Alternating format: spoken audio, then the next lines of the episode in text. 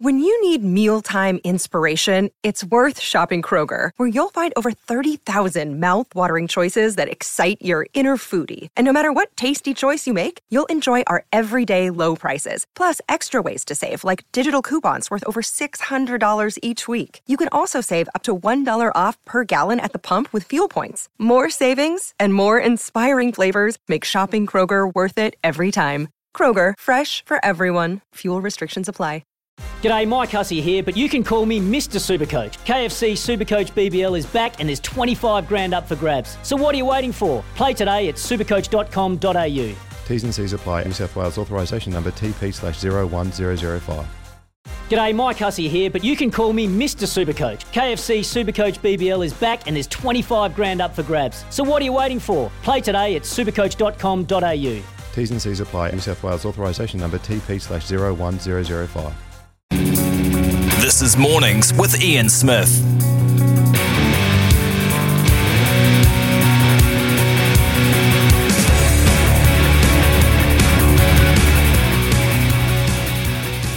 Morena, good morning, New Zealand. Uh, Thursday morning, and uh, it's a beautiful day here in Hawke's Bay. I'm pleased to say, as uh, I look out the window, I hope it's uh, fine, and particularly in Auckland, where you're trying to dry out in parts of Auckland. Uh, I hope that process is going well. We've got a really uh, busy and an interesting, diverse sort of Thursday morning. To be fair, we're going to start with cricket, of course. two big games overnight. going to get Kyle Mills. Millsy is on with us very shortly, and then we'll follow that up with some golf. Dean Murphy is the CEO of uh, New Zealand Golf, has been for a, a long, long time. So, just uh, what state is golf at in New Zealand? And of course, what are the rules uh, for the lucky ones uh, of us that uh, can play under level three? Paula Tesoriero is uh, our chef de mission for our Paralympics team. we'll be joining her just after 10 o'clock. Then we've got a Christ College versus Christchurch Boys High derby in our panel this morning. and just after 11 o'clock, get this the legendary, the great Cameron Smith will be joining us, uh, courtesy of SEN uh, Melbourne. Uh, and of course, uh, there's plenty to talk about as we get to the business end of the rugby league season. Yep, NRL with Cameron Smith after 11. Sport is our religion, and here is Smithy's sermon. Well, and then there were 11. 11 glorious golds in the Sophie Pascoe cabinet. Staggering and four consecutive wins in the 200 metres individual medley. 12 years of complete and utter dominance. Just think about it, people. And the strategy to hold one's breath in the last 10 metres and hit the wall hard.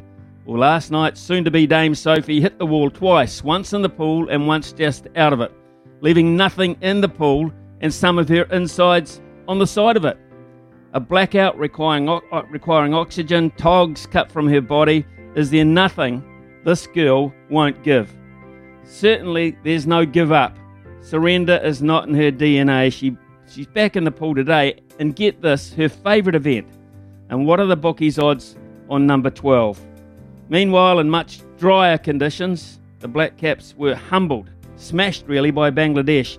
And about the same time it took Sophie to swim, vomit, blackout, recover, march to the podium, and sing the national anthem, and as always, take time for the media in her typically engaging manner. And on that subject, we tried to get hold of the CEO of New Zealand Football to further discuss the insane proposition to change the name of the All Whites. Actually, we've been trying for a while, but strangely, he isn't doing media. I might have thought that was part of his brief. He floated the boat. He may well be capsizing in that boat. Let's just hope he remembered his life jacket.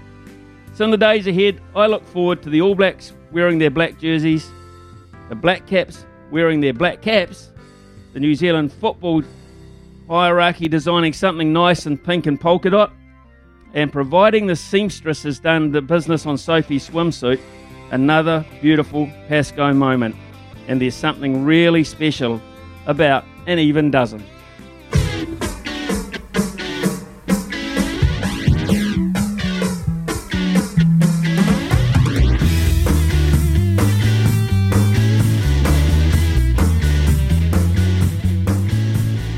And that is the completion. New Zealand absolutely imploding. Bowled out for 60.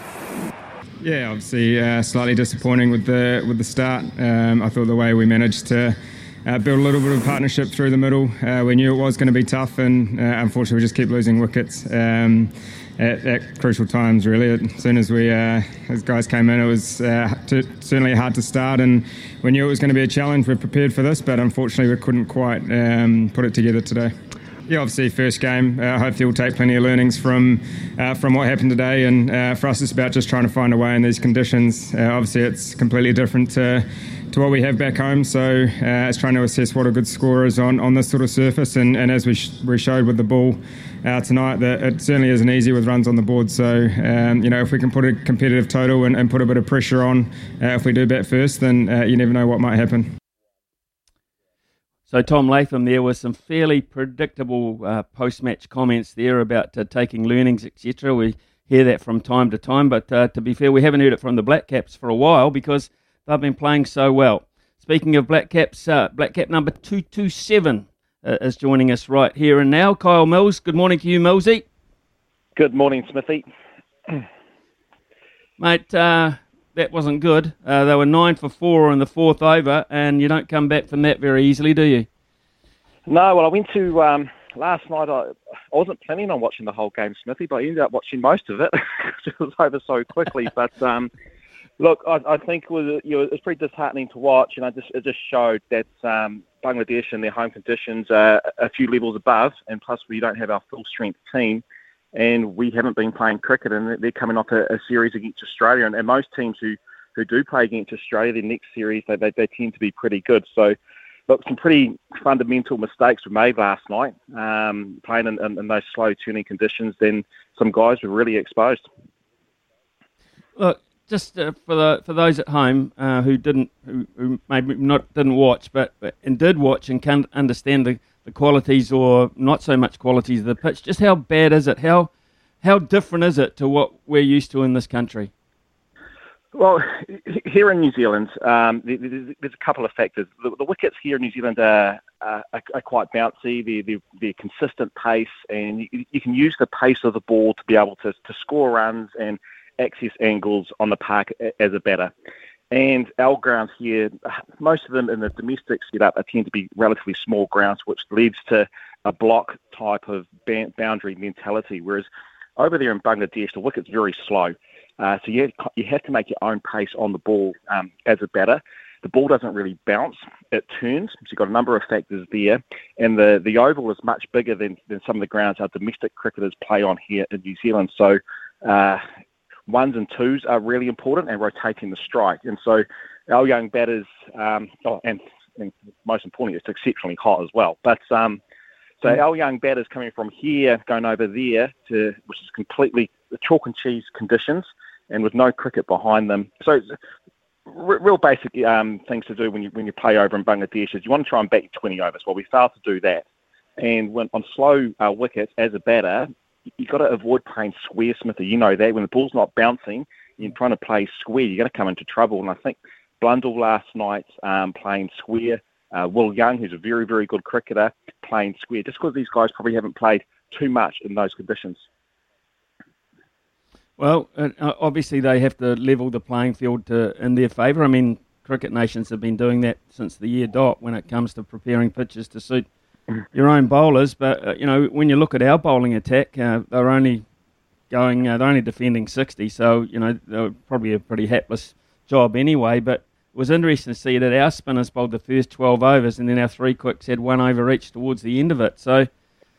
Uh, did we pick the right team? Uh, if you look at that, or what? If say we got 140, 150, did we have the right team?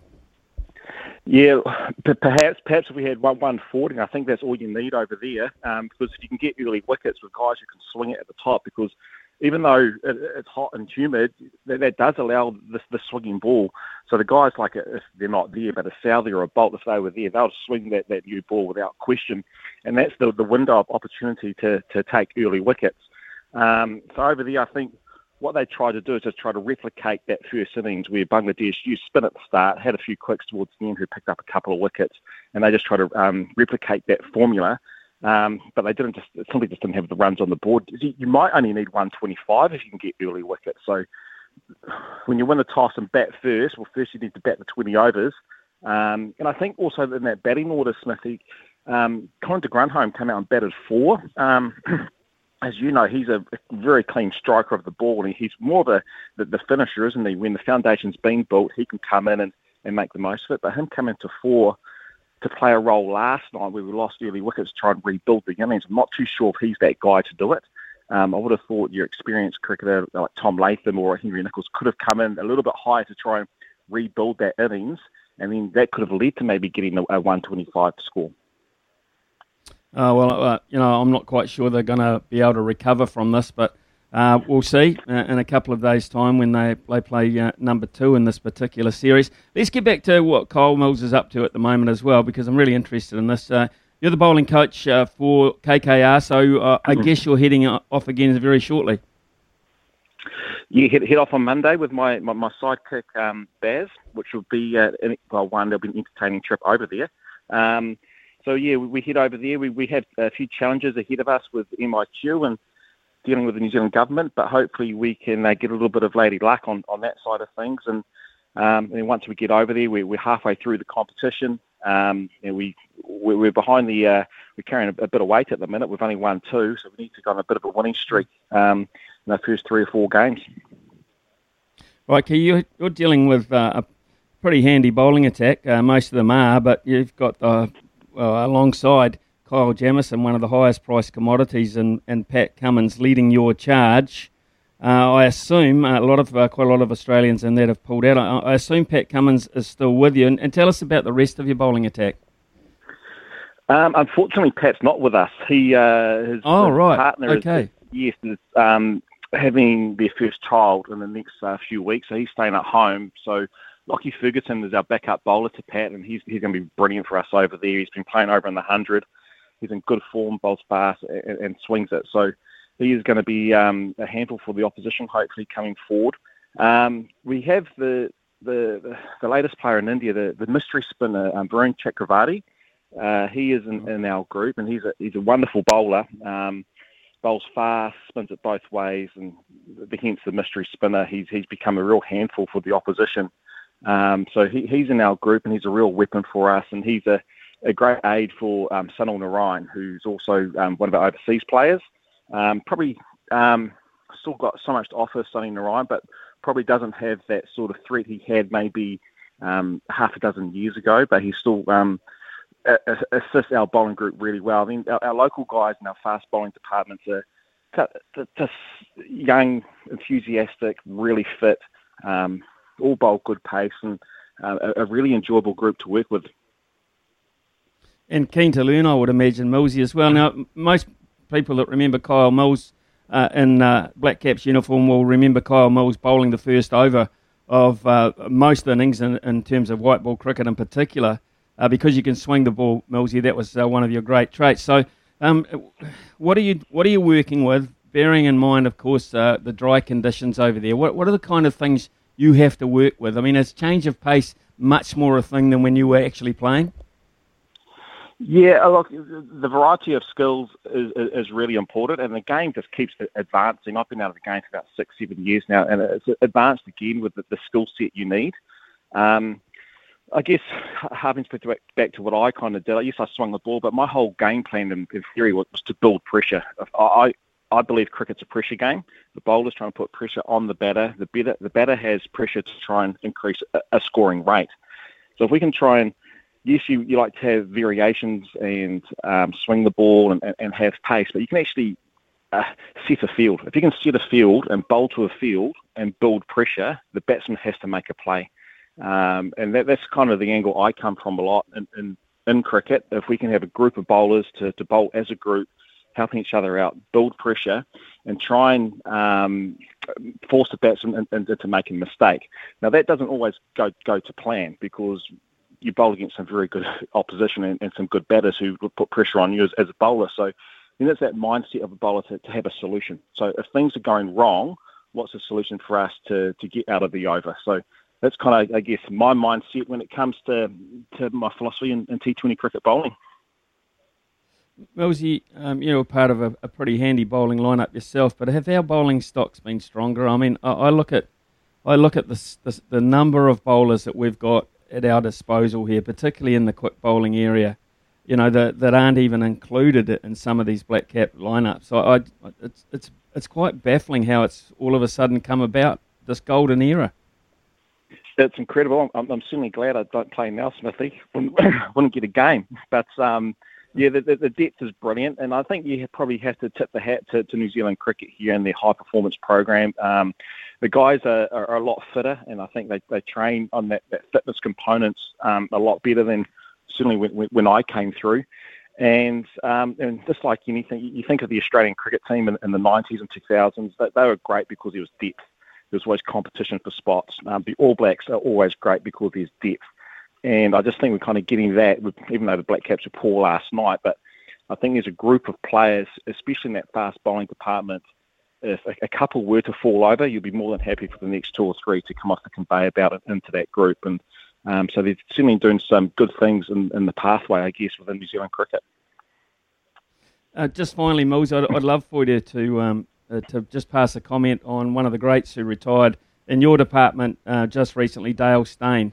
Some people say one of the, the greatest bowlers of all time. Certainly, I, I believe out of South Africa, even better than uh, Allan Donald. But you know, 93 tests, 439 wickets at 22.95. A, a, a very proud uh, and well achieved white ball career as well. Um, you'd have played against him. Just how good, how competitive was Dale Steyn? Well, I used to love playing against him and watching him play because he was so fiercely competitive and he showed that emotion on the park. And that's, I think, why we like sports people around the world, or individuals, I guess, when, when they do show that emotion. And you, you always knew he was in for the fight and he, he expressed that.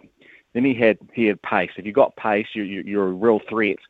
But some people who do have extreme pace like he had don't necessarily have the control, but he had the control to boot. So he's, he's got pace and he's got control, and then he could swing it. And he swung it consistently well for for long periods of time as well. So he had three assets to his bow, which um, made him a, a, phenomenal bowler and a, a, real wicket taker for his captains to get over his time. And um, Graeme Smith and AB de Villiers, you could always rely on, on him from, from their perspective, I guess. And, and when you played against him, he was always a guy that was discussed in, in team meetings. How are we going to counteract uh, Dale Steyn? What are we going to do to, to nullify him? How are we going to score runs off him? And he just had that presence about him. Look, not not an overly big guy, quite quite um, similar build to, to Trent Boult maybe, but um, uh, a phenomenal cricketer and, and, and fiercely competitive. And you know, I agree with you. I, I, when you talk about fast bowlers from South Africa, you think of Allan Donald, um, Makhaya Ntini, but I and Pollock, but I think um, Steyn's got a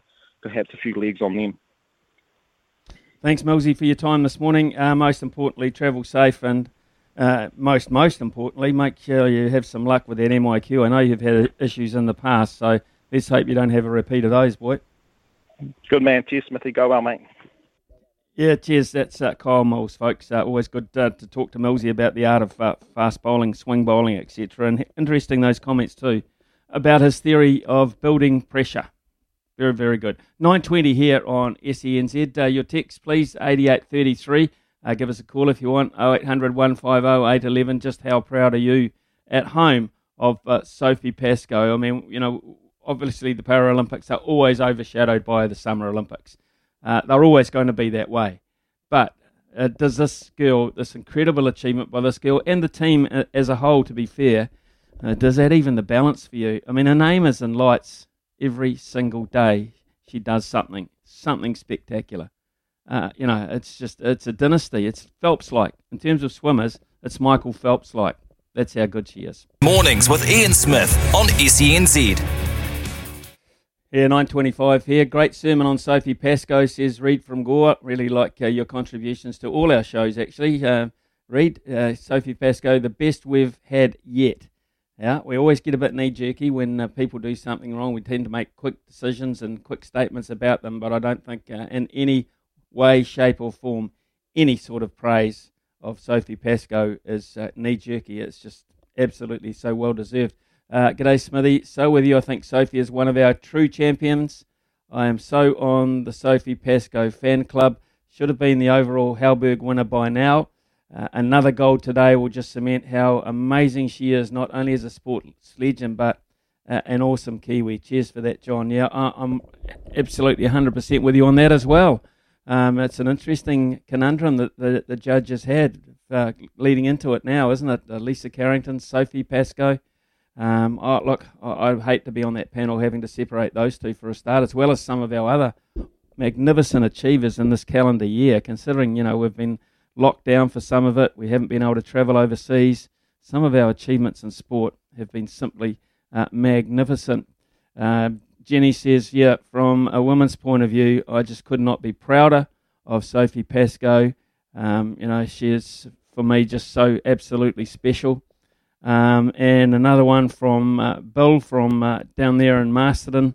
Bill is saying, uh, I watched last night. I just could not believe, um, you know, the, the aftermath of it and the fact that she's going to actually turn up again today. So uh, thanks for that, Bill. Thanks for your contributions, everyone. 8833 0800 um, 150 811 is our phone number. John, um, it just continues to amaze me. And I'd make no apology. I make no apology for bringing her up every single day at the moment because uh, soon uh, these Paralympics will be over and it'll be cast to memory. So, um, but no, uh, Dave from um, Karaka says, uh, Good morning, Smithy. Yes, Sophie is amazing. She really empties the tank through guts and courage. Well, she certainly emptied it last night. And then turns around and speaks to the media um, like, you know, nothing, nothing happens. I mean, uh, you know, John, I believe you got a, a quote or two from her. This is staggering. This sums up this girl for me. Really left it all out there, and I even left some on the side of the pool. But um, that's what a fight's all about, right? And I really wanted it. I really wanted to make this a four-peat, and uh, yeah, it just came down to that last ten meters, not breathing, and that just goes that comes down to the skills that Rolly and I have been working on um, for many years doing this race. I can say you've just witnessed my last ever 200 IM. Uh, I will be cutting the, the events down now for myself. Uh, so it's nice to obviously finish on um, a positive and with a goal. I'm, I'm, I'm proud. I'm proud of myself. It's I, I really dug deep in that, and I think everyone witnessed that. And I'm so lucky to have Matt and Megan just on the side of the pool and, you know, getting me to medical attention and then obviously having IPC move the medal ceremony delayed for myself. I mean, that just goes to show the respect that they have for the athletes on how much that we do give. What a what a most gracious human being. I mean, goodness me. Uh, I mean, you look you look in the dictionary role model. Uh, you must just see Sophie Pascoe's name next to it, surely, John. Yeah, it's it's inspiring. I mean, what a week she's had the last seven days, four medals, uh, passing out, uh, winning a bronze, and the disappointment she had from that, from winning a bronze. like disappointed to be on the podium, then to bounce back with back-to-back golds. She'll be back in the pool today. We've talked to Rolly a couple of times, her coach. He's just as inspiring from his hospital bed. It's just been an amazing story. This one, Smithy. I'm getting goosebumps actually just thinking about it, and just um, really looking forward to uh, speaking to the chef de mission later on, just about Sophie. Uh, Paula Tesoriero, she actually competed with Sophie back in 2008, and that's when Sophie mm. first won that event last night, Smithy. That individual medley won it in 2008. Uh, 13 years later, she's won it four times in a row. Just quite incredible, yep. Smithy. Yep, quite incredible. Awe-inspiring. Awe-inspiring. 9.30 here on SENZ. SENZ.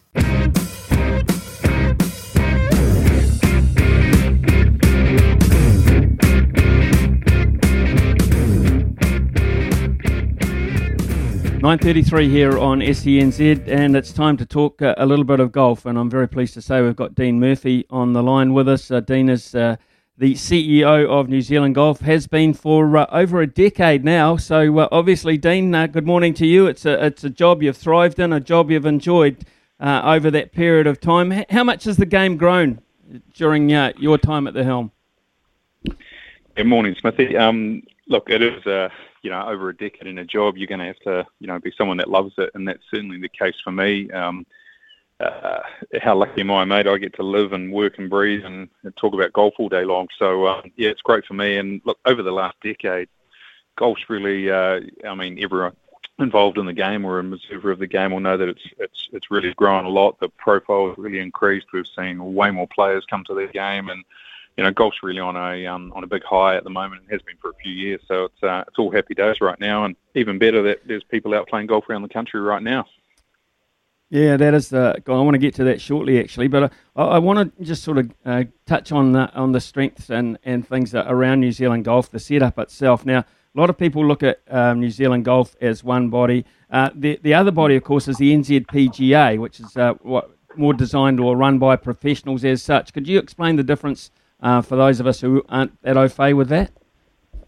Yeah, well, a lot of um, people will be familiar with, um, you know, players' associations in, in sport, and the, the NZPGA.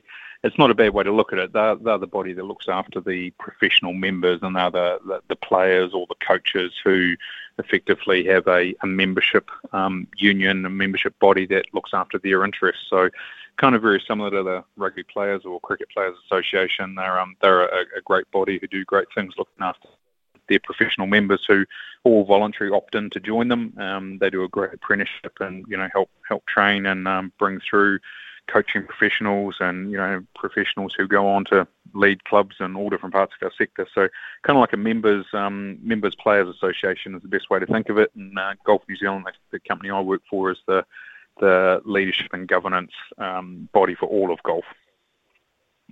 So that governs uh, all amateur golf and all all um, golf courses around the country as such. I know there's been many new golf courses that have been built by mm. private enterprise, there's Julian Robertsons, etc., that have been building around the country. Do you have jurisdiction over those privately owned ones as such as well, New Zealand Golf? Yeah, all clubs in the country are members of our organisation, and the extent to which we work uh, with uh, clubs varies. Um, there's you know nearly 400 clubs around the country, and we probably work with you know a couple of hundred of them very very closely every day, and, and do lots of work with them. There's there's others that are pretty self sufficient and don't need much help or support. Um, the the ones at the sharper end that you talk about, the sort of private developments that sort of are right at the sharp end of golf in New Zealand and really cater for that, that real elite end of golf and, and, and travellers and tourism and all that sort of thing. They um have a relationship with us around their course and handicap system and you know rules and all that sort of stuff. And um, we do our best to help promote them on the world stage as well through the, the tourism offering. So they're really important and you would know um, there's been quite a lot uh, of new development in New Zealand the last 10 years and you know well over a billion dollars worth of private money gone into developing golf course facilities and that's actually there's uh, three or four more on the on the construction table right now and uh, you know, it, it's so cool for the, the golf sector in New Zealand to see all these wonderful world class golf courses being built by private individuals dipping their, their private tin into it.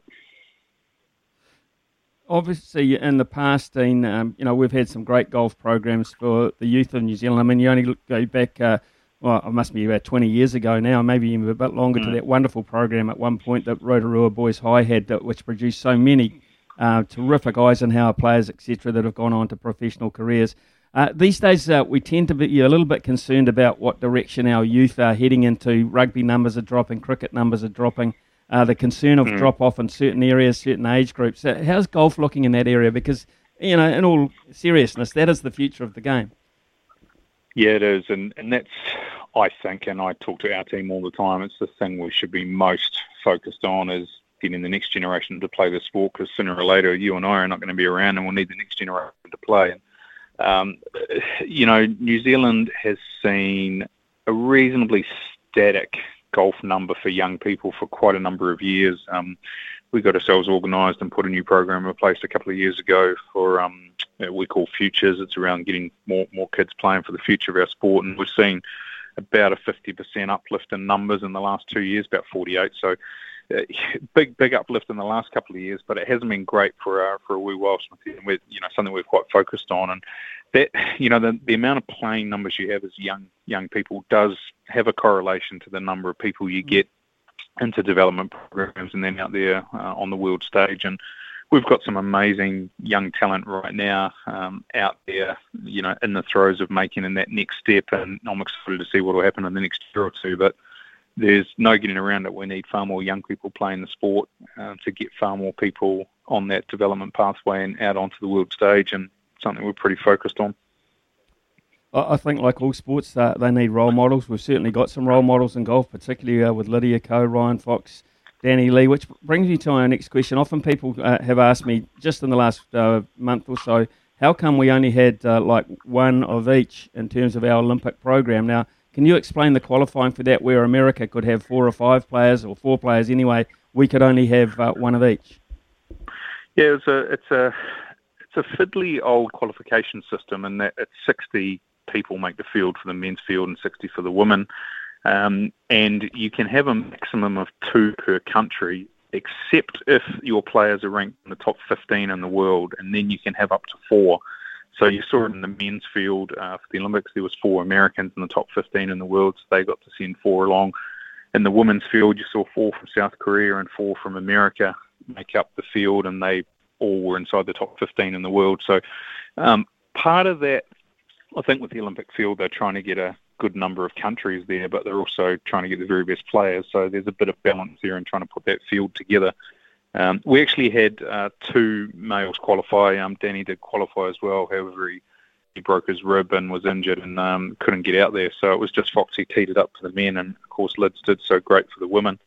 Um, hopefully next time around in Paris we'll have a we'll have two two men, two women. Um, we've got a couple of uh, women knocking on the door of LPGA, and, and hopefully one of them gets up and qualifies, and we see then certainly a number of men who are really to take that next step and could be um, could be well within the uh, um, you know the realms of qualifying next time around. So fingers crossed for Paris, we see two there, but yeah, um, up in Tokyo, just the the one on each side.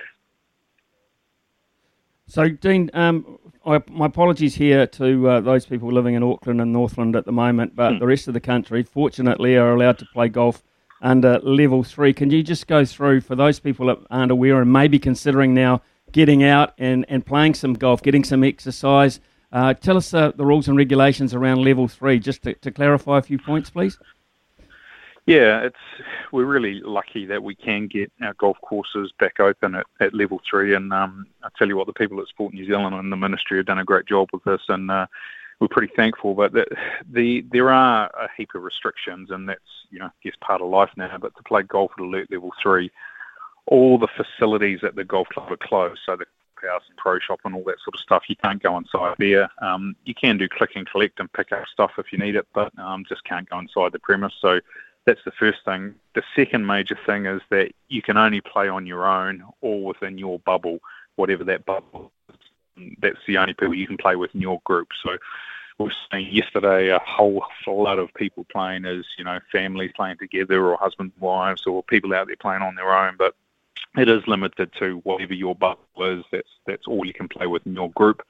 Um, some other things that we have to do at level three are um, we can't have pin flags out on the course, um, which is just about minimising touch points. So things like bunker rakes and pin flags and uh, you know all the ball washing stations and drinking fountains, all that kind of stuff. They're all off the course, but uh, the good news is you can get out there and, and play golf and hit the ball and get out and enjoy the fresh air and um, get out of lockdown, which um, I tell you what, the courses were packed yesterday. It was amazing to see people. And um, I think being locked down for a couple of weeks uh, certainly whets everyone's appetite for getting out there.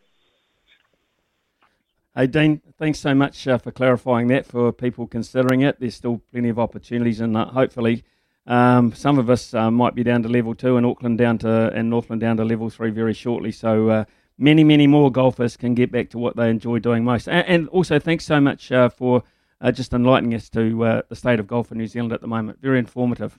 thank you, and go well. Good on you, mate. Thanks. Yep, cheers. 9.43 here. Uh, that was Dean Murphy, the CEO of Golf New Zealand, and uh, very lucky man, he says, to be in the job, a job that he loves. For over 10 years, texts uh, and calls uh, would be appreciated. 8833, Sophie Pascoe, man, special. What about golf? You're going to get out and play some golf. Uh, what do you make of, uh, of those rules there? Um, and also, of course, we've got a multi coming up before 10 o'clock. Tale of woe and a tale of go. That's about how I sum it up at the moment. You're in safe hands. It's Mornings with Ian Smith on SENZ. 9.48 here. As uh, we head uh, away through between 9 and 12 this morning, reviewing things that happened overnight. Uh, looking forward to things uh, that are happening this afternoon, particularly more with the Paralympics. And we'll be talking to the chef de mission after uh, 10 o'clock there. But uh, let's look back at what happened last night in the cricket. We know that the, the Black Caps were humbled for 60. Uh, that equalled their lowest score ever in T20 cricket. And Bangladesh were able to knock it off fairly comfortable in 15 overs. Uh, but in England, of course, the New Zealand women's team, the, the White Ferns, were up against England. Now, this is an important tour because they have to start winning some games, get some credibility because they're hosting, of course, the Women's World Cup in the 50 over version next year. It's going to be a huge event, and of course, they last time it was here, they won it. Uh, so they have to find some confidence and, and some strength. Um, so this tour is uh, important for that.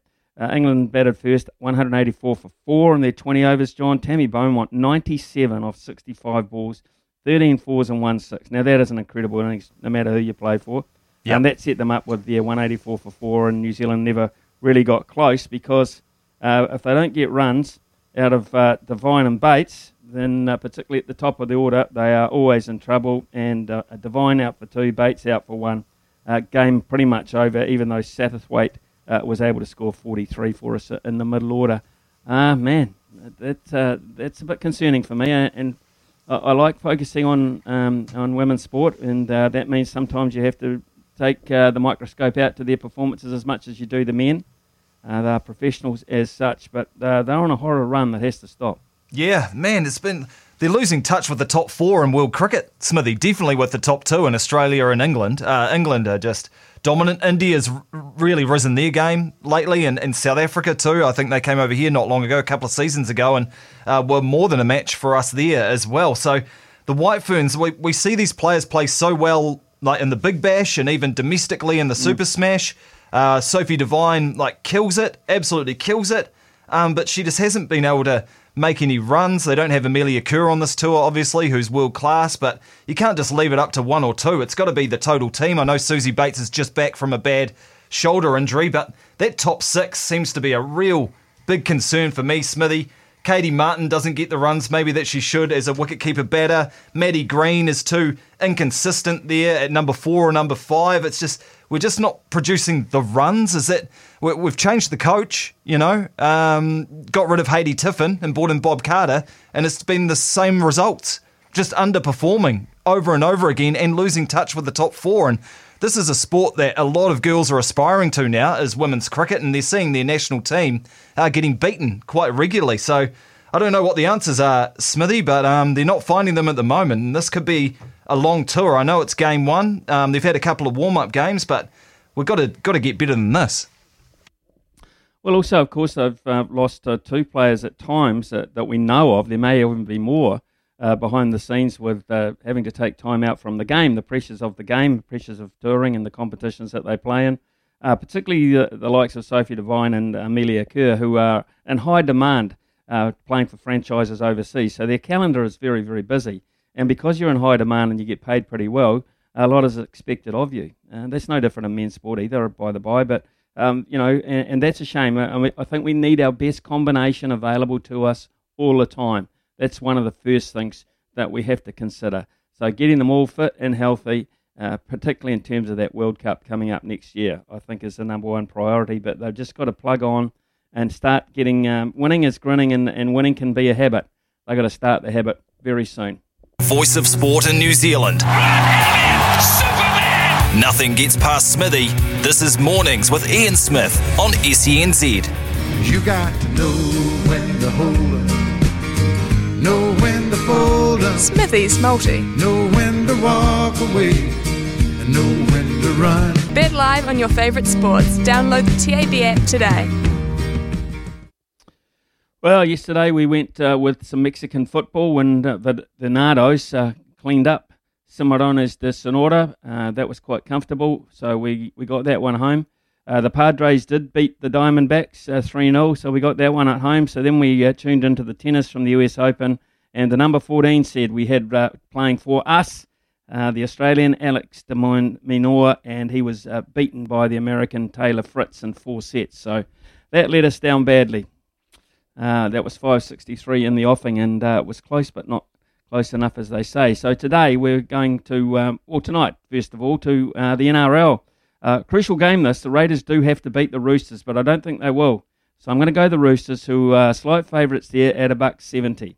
Uh, cricket, South Africa are playing Sri Lanka tonight in a one-day international, and, and I believe that uh, South Africa will beat Sri Lanka. They've got immense problems off the field, South Africa, uh, but they still have a very strong, powerful side on it, and uh, seem to be playing through all these issues.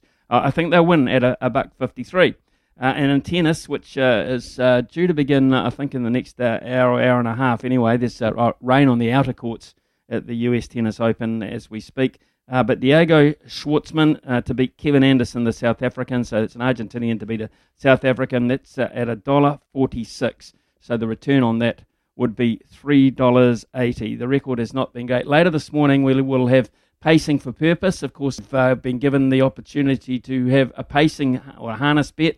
Uh, we'll let you know uh, what our one will be this morning. It's all about the the Cambridge Struts, Cambridge harness tomorrow night um, at, at, Friday night there and uh, just out of Hamilton. So yes, we've got racing back in New Zealand. Of course, that includes harness racing. So uh, our charity is Women's Refuge. So we'll put the money on, and hopefully we'll get some money for Women's Refuge. I think Staffy is leading in pacing for purpose at the moment. Uh, just reiterating our text number, it's double eight double three. Yes, double eight double three. And uh, if you uh, choose to send us through text on Sophie Pascoe, maybe Sophie Devine maybe the White Ferns. You got a feeling about there? Or maybe the Black Caps overnight. Not too good, was it? Anyway, after we were at 10 o'clock, Paralympics. Strong on Paralympics. The all new SENZ is Kiwi for Sport. He's the sound of sport in Aotearoa. This is Mornings with Ian Smith on SENZ. Well, some great stories out of the Paralympics, not just Sophie Pascoe. Hopefully, we'll get through to the chef de mission very shortly, just having uh, issues with the Tokyo phone lines. Uh, and has that been a common theme in the last uh, six weeks or so? But however, Danielle Aitchison, of course, she snared her second medal of the Tokyo Paralympics, a bronze behind a world record 100 metre sprint from China's Shi Yiting. You've got to be very careful how you say that. Shi Yiting, uh, the 20 year old from Patongata um, or Patatonga, sorry, Patatonga in uh, Waikato, added uh, bronze to her silver from the 200 on Sunday, both times um, behind uh, the flying Chinese athlete. Uh, her journey to the Paralympics, uh, Danielle, has been an inspiring one. Born with severe jaundice, cerebral palsy, and 80 to 90% hearing loss. So the odds absolutely stacked against her absolutely stacked again. What an amazing story she is. So I'm pleased to say we can join uh, Paula Tesoriero uh, on the line. Now, Paula's an amazing person in her own right. She's uh, a gold winning, a gold medal winning cyclist from the 2008 Paralympics, um, but, but she's uh, the head of a team that has currently collected four golds, three silvers, and three bronze. And I'm sure she's smiling from ear to ear. Uh, good morning to you, Paula. Thanks for joining us. Really appreciate your time. Uh, kia ora. Thanks for having me. Uh, Paula, first of all, can um, you know some of the scenes uh, after Sophie's uh, great performance last night were a little bit concerning. The the blackout, etc. The the medical treat, uh, medical treatment she was getting. Um, what's the latest update on, on Sophie? Bearing in mind, of course, she's very keen to, to start again today. That's right. So, uh, welcomed Sophie back into the village, and it's still quite early here in Japan, so I haven't had an update this morning. But uh, as at very late last night, she was um, having dinner and a very late dinner, and uh, she was recovering well. Well, that is great news because you're so inspiring for us, and long may that inspiration continue. So, you were in the team with her back in Beijing some 13 years ago when she won the first of her uh, individual medleys uh, over 200 metres. She's now won that event four times in a row. Just, just how incredible uh, do you find her on a one-on-one basis and, and her performance? Oh, look, Sophie is just an incredibly talented athlete and all-round wonderful person. She, you know, has now won 11 gold Paralympic medals, and that's just an incredible achievement and is really testament to her hard work, her attitude, and her talent. and certainly being in Beijing with her when you know she was still at secondary school, and just over the years seeing her uh, grow and, and develop in her sport and as a person, it's just been really wonderful. It's been a privilege to know Sophie, and you know she's got another race today, and, and I'm looking forward to seeing that, and looking forward to celebrating properly with her when we're all back home.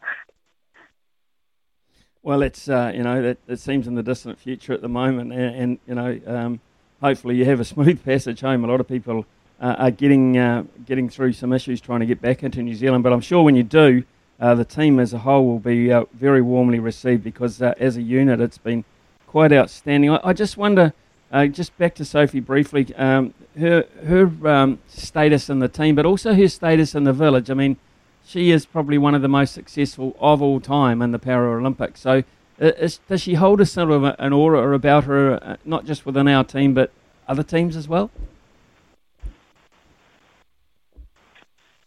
Yeah, Sophie's certainly, uh, you know, a highly respected Paralympian. She's New Zealand's most successful Paralympian. She's well known in, you know, the Paralympic um, circle, the whole Paralympic family, and you know one of the reasons that you know she is a, uh, was appointed as the Hapai Kara, which was our our flag bearer equivalent, um, you know, is because of the mana that you know she holds and that, that people look up to her, and so you know, certainly she is just a wonderful athlete, wonderful all round person the team as, as a whole, uh, Paula, have done a wonderful job. Uh, other gold medalists, of course, other medalists uh, around the group. Just, just how pleased and, and you know, uh, how how chuffed are you about the, the way they've competed this time round so far? Oh, we're really pleased with the performance of the team. You know, we've got 29 athletes here in Japan, 18 for home. It's their first Paralympic Games, and you know we've seen um, you know our very experienced athletes medal, um, and we've also seen you know first time Paralympians medal. So you know Danielle Aitchison last night uh, coming home with her second medal from her first games. We've had you know Tupou. Um, who medalled and, and obviously won gold uh, at his second Paralympic Games. Um, Sophie with, with her medals and, and all her experience. Uh, so, look, really, really thrilled with the performance of the team, and we've still got a lot more competition to come. We've got more swimming mm. today. We've got uh, canoe racing. We've got more athletics to come and shooting. So we've got four more sports still to, you know, continue in their um, performance. And seeing the canoe racing today will be, you know, fantastic to see how um, our two athletes do. So, you know, thrilled with the performance so far, and, and I think there's, you know, I'm, I'm sure still more to come. Paula, each of these remarkable athletes has uh, a unique story behind them. I just read out before while we were waiting to connect to you this uh, amazing story of young Danielle Aitchison, who has uh, uh, has overcome so much uh, in what she's achieved, and still manages at the end of the day to perform like she has with such a, a, a beaming smile. And, you know, I think that's one of the things that that gets me about this is that uh, what they've had to overcome, but the joy they have, the joy I think on the Paralympics face often exceeds the joy on um, the able-bodied athletes. To me, I, I, think it's one of the great, the, the, great things about it, and so inspirational to perhaps young children who, who are overcoming difficulties themselves. Certainly, you know, every Paralympian has a story, and that's one of the wonderful things I think that binds Paralympic athletes together. You know, everyone's got a story, and sharing those stories, uh, you know, is, is one of the things that often happens at the Paralympic Games is the sharing of those stories, and certainly, you know, one of the uh, big I guess, aims of the Paralympic movement is to raise awareness about disability, and through raising awareness, you know, we hope that that leads to a greater understanding, and that that understanding can help drive more social inclusion and better outcomes around the world for disabled people. You know, and in New Zealand, 24% of the population is disabled, and so you know the Paralympic Games are, are one you know, important way of demonstrating um, a, a, greater awareness of disability and, and hopefully you know, drive better outcomes for disabled people. And you know, we've had some wonderful messages from children back home to our athletes and you know reading what they say and the motivation that they get from seeing Paralympians perform is you know wonderful and certainly young disabled people who are thinking about sport as a career and you know have, have some great athletes to look up to. Paula, one of the, uh, the downsides of it has been uh, from time to time we've missed out on the uh, individual brilliance of, of particularly some of our athletes because uh, the television coverage just uh, has been cutting uh, away. We're at the mercy, of course, of the, of the host broadcaster, but that has been, I think, probably one of the downsides.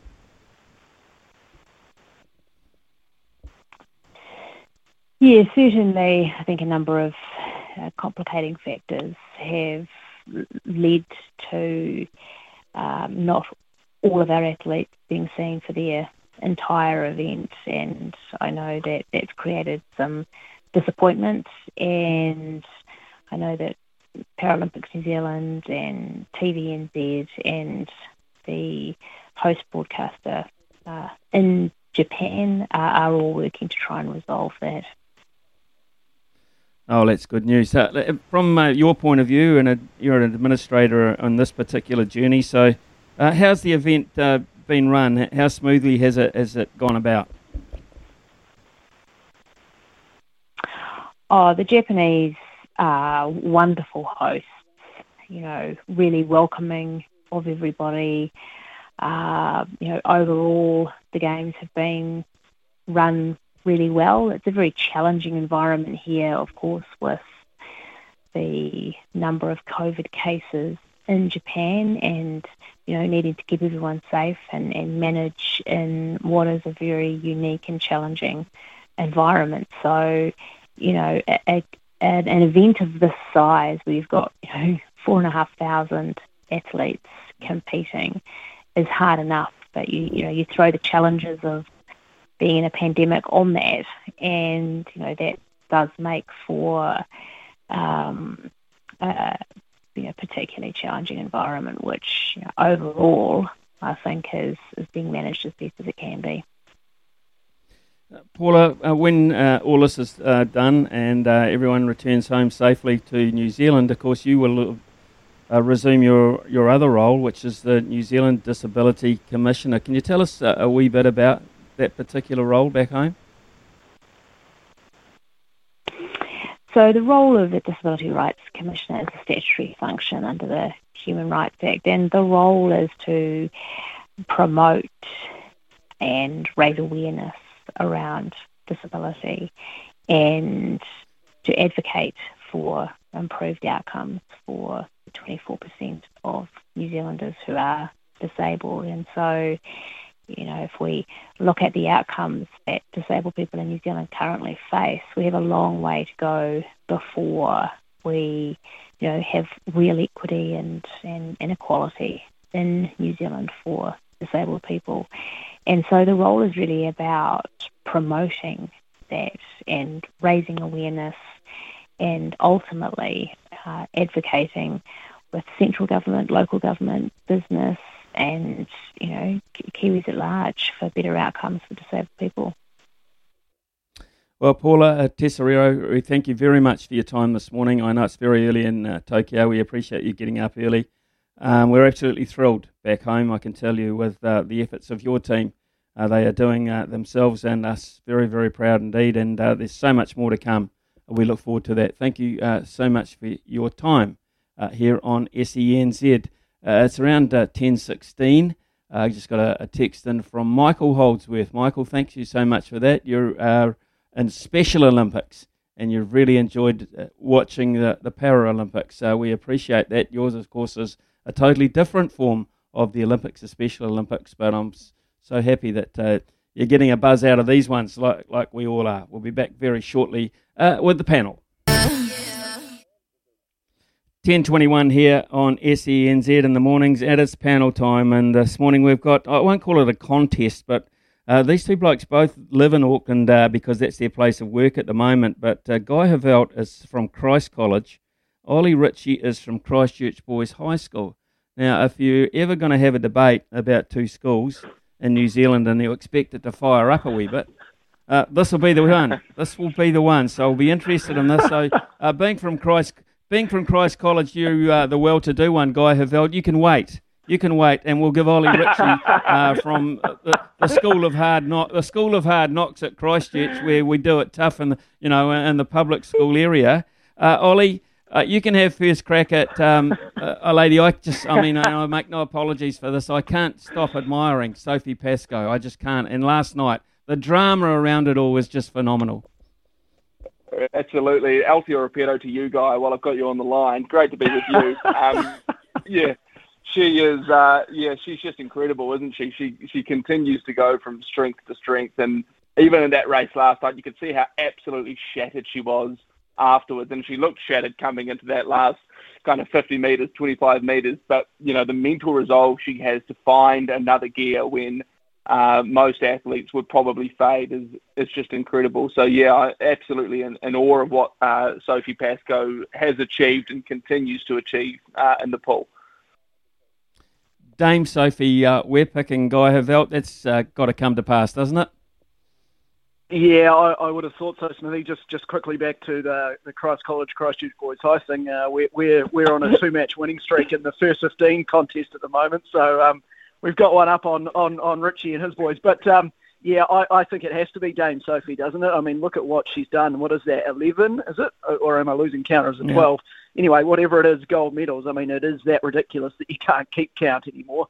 Um, she is just so good, and, and not only you know, I, I, I, do I do struggle sometimes with how much we get caught up in the knighthoods and the damehoods and that sort of thing. But considering what other people who have been knighted in the sporting arena have achieved for, I dare say, a bit less than what she has, uh, and, and more than that, the way that she carries herself outside of the pool, she is a, a real inspiration to a lot of people, and, and not not necessarily just just kids, but a lot of people who are going through or have been through similar things to what she had to do, you know, life altering uh, situations in terms of their body and that sort of thing, disabilities, whatever it might be. She's been an inspiration to them, and, and, and I really think that that goes a long way to determining the type of um, the type of individual that she is and the type of person that we should celebrate uh, in terms of our our sporting uh, endeavours in New Zealand. Absolutely, I couldn't agree more, and uh, uh, I'm expecting, uh, and I shouldn't be selfish like this, but she's actually got her favourite event, the one she likes the most this afternoon. Goodness me. Um, who's going to bet against uh, gold medal number 12? Uh, look, less than inspiring last night, Guy Heveldt, were the Black Caps. Now, they picked a, a, number of squads to go overseas to play in various countries so they could get through the COVID scenario, uh, make sure that there wasn't too much stress on too many players, and then, of course, mm. head to the T20 World Cup. Uh, last night was not a good start. Uh, predictably, it was going to be tough, but that was pretty average performance. Very average performance, Smithy. Um, yeah, with, with, the I was expecting a little bit more than that with the bat. I, I, don't think they were too bad with the ball, but when you've only got 60 to bowl at, um, you know, it, it's it's an impossible task. Uh, yeah, very disappointing. I wasn't expecting a lot, I'll be honest, for this tour, and and to be honest um, it, it's not something that, that will stick with me. I mean, yeah, bowled out for 60, and, and, and we should be critiquing that, and it was it was very very bad.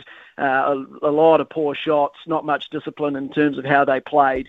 But in saying that, it's a meaningless series. Um, I know they're building towards the T20 World Cup, but this is a chance to, to give some guys an opportunity to rest some other players. Um, and so I'm not going to read too much into it. Look, I, I think they'll lose the series maybe 4 1, maybe even 5 0. Um, and, and, and that still won't shock me that much, and it still won't really upset me too much either. Um, I think there's a lot of growth in this team still to go. Uh, I think it's, great that these some of these players are getting an opportunity. It wasn't a great performance last night, absolutely, but um, I don't think we should get too caught up on it too much. Is that how you feel about it, uh, Ollie? I'm I'm uh, being a little bit you know, closer to it in terms of you know um, being a, a former black cap. I'm not that sure. I'm I'm overly happy uh, about the fact that you're prepared to lose um, um, for the sake of the long haul. I, I, I thought there was enough depth there to make sure that perhaps might not happen. Yeah, and, and bowled out for, for 63 or what, whatever it was. When I think you, when you have the caliber of players you do in that team, yes, it's a B team. Yes, these guys aren't T20 specialists, but I did expect a bit more from the likes of Henry Nicholls, Tommy Latham, Colin de Grandhomme. You know, you, these guys have been around the traps a long time, and to be skittled in the manner in which they which they were for, for 60 odd 63 was was hugely disappointing.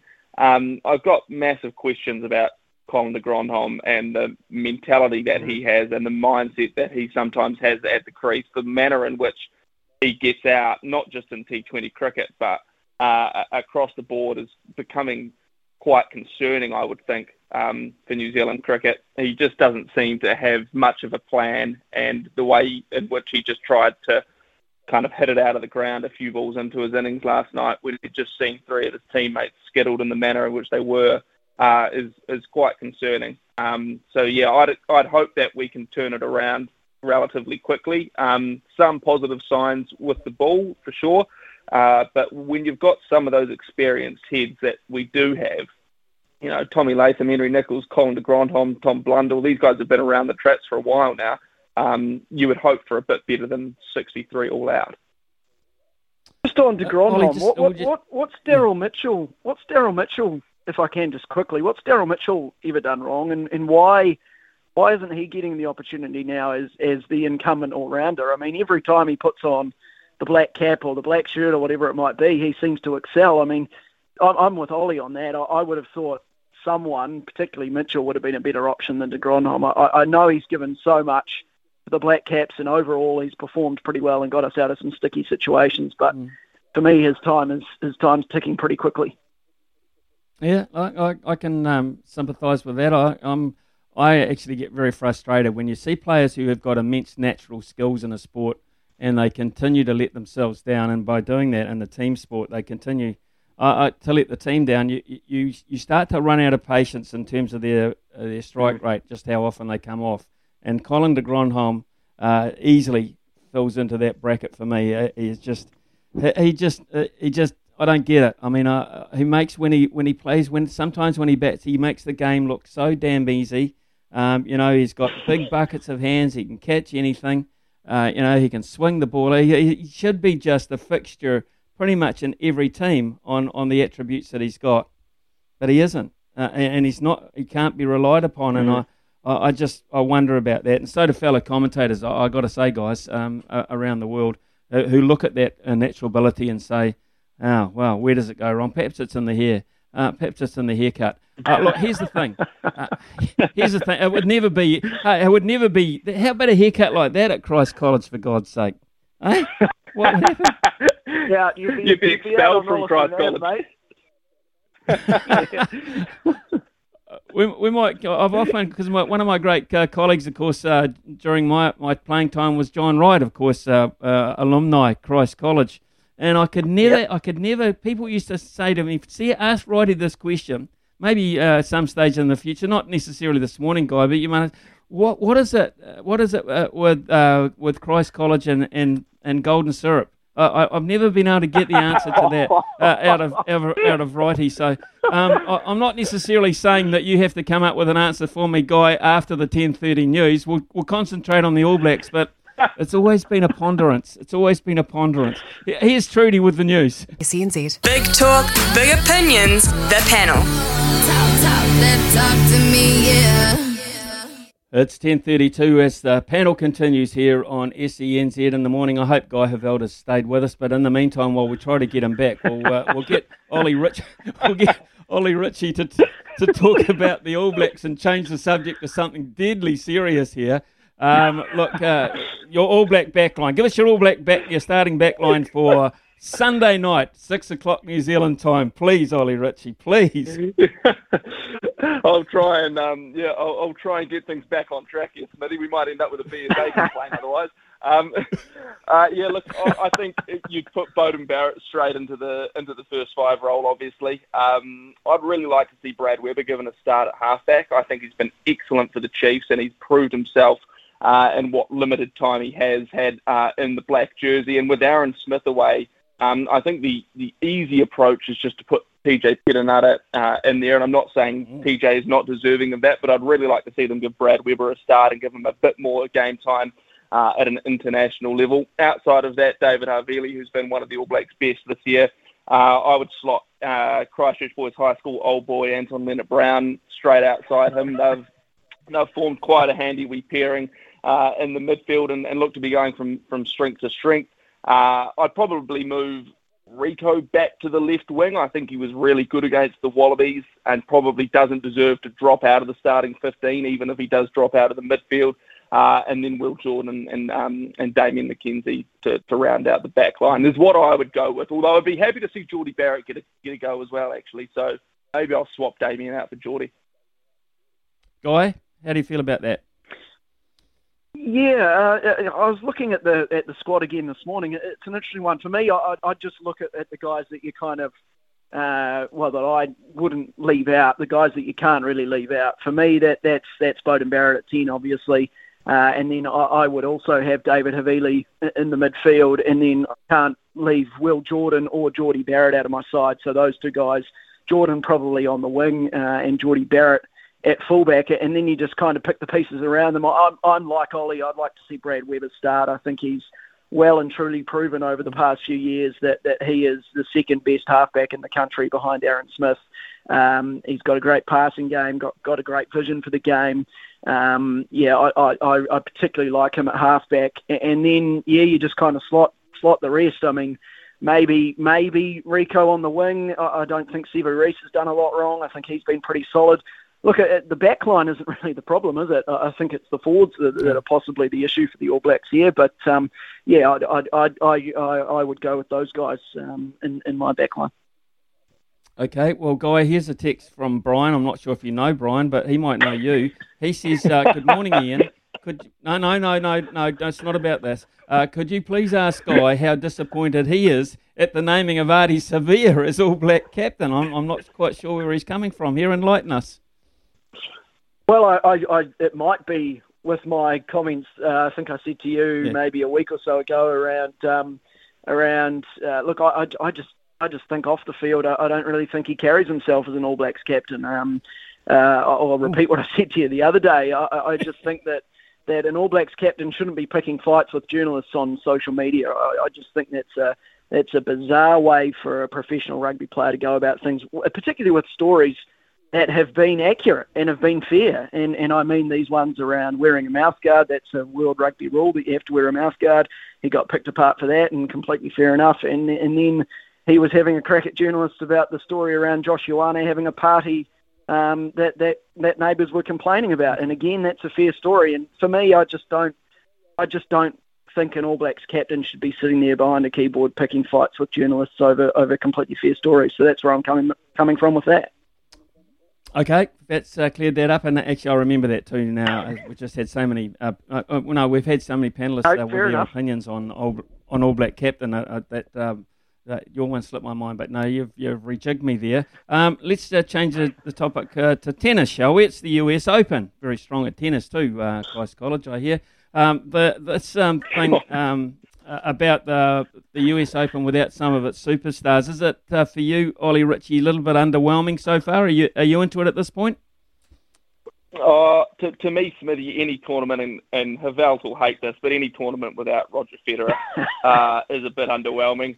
Um, and and throw in the fact that that Raf is not there on the men's side of the draw, and yet does take it off a bit. Um, being a massive Federer fan myself, I really don't want to see Novak Djokovic surpass him uh, for the most Grand Slams of all time. Although at the moment it looks like a a matter of when, not if, that'll happen. Um, I think we need to see a few a few upsets. You know, like I'll I'll start taking interest if some of those guys who are maybe the next tier down, you know, your you know your Daniil Medvedevs and your Stefano Stefano Tsitsipas, those guys start to upset the likes of your Djokovic's and then can prove themselves as Grand Slam winners. Um, certainly on the men's side of the draw, I think that'd make things a lot more interesting. Probably better on, on the women's. You know, we've got Naomi Osaka there, Ash Barty uh, is still there, so some really uh, really big names on the women's side of the draw. Uh, but yeah, particularly on the men's side, I think it is a little bit underwhelming. Nice to see Andy Murray fire up the other day, though. That was enjoyable. Mm. Yeah, it was, and uh, predictably, of course, we saw Kyrgios fire up for exactly uh, the wrong reasons, but he always tends to do that for you. uh, for you, Guy, uh, chairman of the uh, Roger Federer New Zealand branch fan club, um, how do you feel about it thus far? I'm definitely not the chairman of that club, Smithy. Don't you worry about that. I'm happy to pass on that mantle. Uh, look, I, I, look, uh, this is a this is a, a bit of a, a uh, an insight, I suppose, into what tennis is about to be like. Men's tennis, I'm meaning, when when Federer, Nadal, and I know Djokovic is playing at this tournament, but when those three guys move on, and look, I, I like watching Tsitsipas play. I like watching Medvedev play. I like watching Zverev play, but we're about to go from probably, I think definitely the greatest era in men's tennis uh, in terms of those three guys going hammer and tongs at each other, almost Grand Slam in, Grand Slam out. Every, every time there was a Grand Slam, it was those three. And then when Andy Murray was at his peak, him as well. Uh, we're about to go from that to, uh, I, I, think, a selection of players who, who don't really bring uh, a lot of excitement to the game. I mean, they're good, but they're just not they're not Federer, they're not Nadal, and they're not Djokovic. And you know, I think tennis is about to go through a little bit of a lull uh, in terms of possibly its interest, and, and hopefully those three big names can just cling on a little bit longer and, and just keep us keep bringing us that excitement. I know Djokovic is doing it, but obviously Federer can't seem to get past the semi-finals of a Grand Slam anymore, and that's a bit sad um, in terms of the game. Uh, and hopefully Nadal can keep going as well, because I just feel like men's tennis is, uh, just needs them to just keep plugging along for a little bit to, to keep the interest going. Ollie, I just uh, wonder, um, Moana Pacifica have some uh, major announcements coming up uh, next week in terms of uh, where they're going to play, some of their players they've contracted, and who's uh, going to coach them. Have you heard a scoop or anything on, on who do you think might be uh, their inaugural coach? Um, well, the name that I'm hearing, and I'm sure a lot of other people are hearing, is Aaron uh, Mauger. Um, has has been thrown around as as probably their first um, their first coach, which will which would be an interesting call for mine. Um, you know, he's kind of battled a little bit, really, hasn't he? And and he coaching since he part of the Crusaders as an assistant, and he, he didn't have too much luck down at the Highlanders. But you know, maybe a fresh challenge is what Aaron Mauger needs, taking on a brand new team, um, which will have a brand new squad of players, and, and into a brand new tournament that is Super Rugby Pacific. It can be a really exciting time for rugby, and, and Pacific inclusion in Super Rugby is is long overdue. So it's great that they're, they're finally getting their time. Um, and so yeah, maybe this is the, the challenge uh, that Aaron Mauger needs to, to almost kind of kickstart his coaching career uh, again.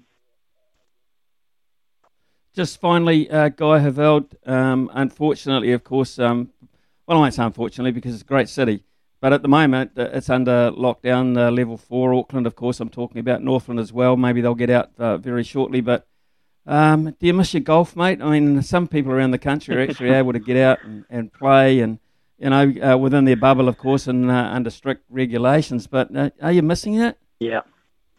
Yeah, massively. Uh, particularly on a day like today. I mean, look outside the window at the moment, and it's a beautiful, clear blue day. There's there's absolutely no wind. It is the perfect day for golf. So yeah, I am missing it, and I've spoken to a few people, um, and I know you know level four and that, and, and, and there are strict rules around that. But a lot of people in golf say that you know you could easily play golf under level four um, particularly if you just go out in singles and that sort of thing. Uh, I, I, would like to see that. I don't think it will happen, and I can understand why. But uh, yeah, I do miss it. I do miss it. I think my game will be very rusty when I do finally get back out on the fairway, Smithy. So um, I, I, won't be playing with you first up. Uh, I might just need a little bit of practice before before we get out there and have a hit, my friend. But um, yeah, no, I, I hope we can get down to level three or level two soon and, and, and hit the fairways again. It's a beautiful sport, um, and uh, I hope my game hasn't deteriorated too much over the past few months.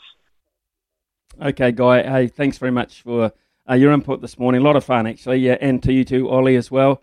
Uh, thanks for joining us on the panel. We'll have uh, another one tomorrow morning. Outstanding. So, uh, yeah, it's 10.43 here uh, on SENZ. And, of course, uh, Louis Herman Watt, the TAB, uh, before 11 o'clock. And then uh, after 11 o'clock, uh, I'm really, really excited about the prospect of talking to the one, the only, Cameron Smith. The voice of sport in New Zealand. Nothing gets past Smithy.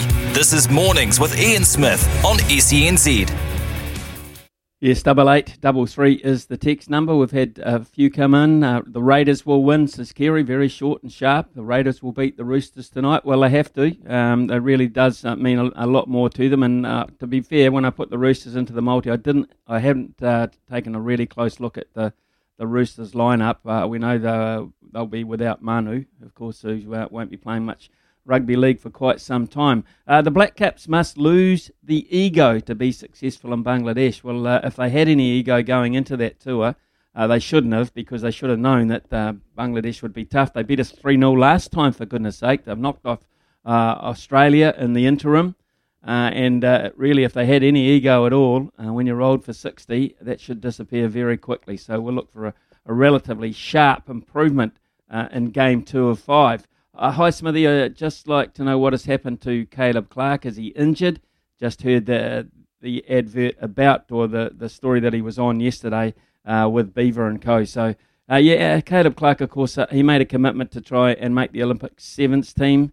Uh, he didn't make the starting squad, but he did make the travelling reserve group. Of course, they had to cover all contingencies. So he spent a lot of time sitting in a hotel over there. And, of course, he had to quarantine on the way back. But he will be back for Auckland when the uh, NPC, the Bunnings NPC, is up and running.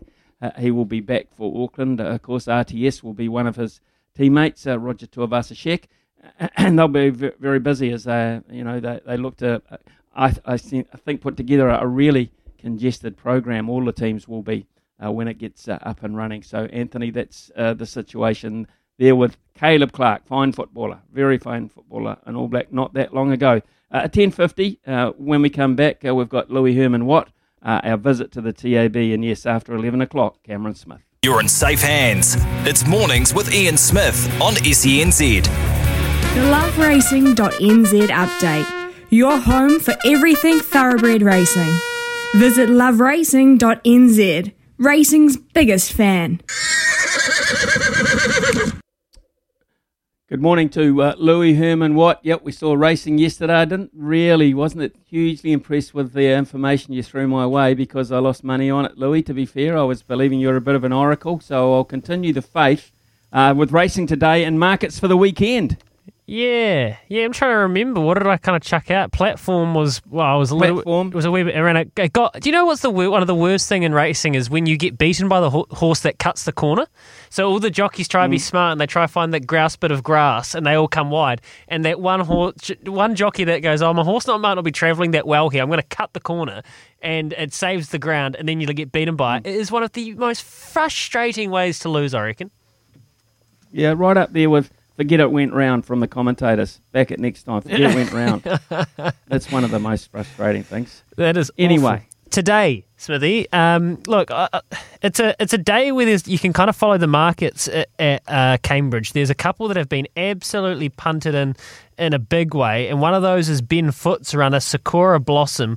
We spoke about it this morning. It's into a dollar seventy now, so it's a first start. Lisa Allpress's up. I was looking at Moana in this in this field. Um, I don't know how Moana's a maiden. Vinnie Colgan does the writing for Chad Ormsby, but that's drifted to three dollars twenty. Sakura Blossom, it's a dollar seventy. That's a bit short for you. Another one that will be a good filly this year, and I don't know whether she's ready to win today because it's a sticky draw from barrier eleven.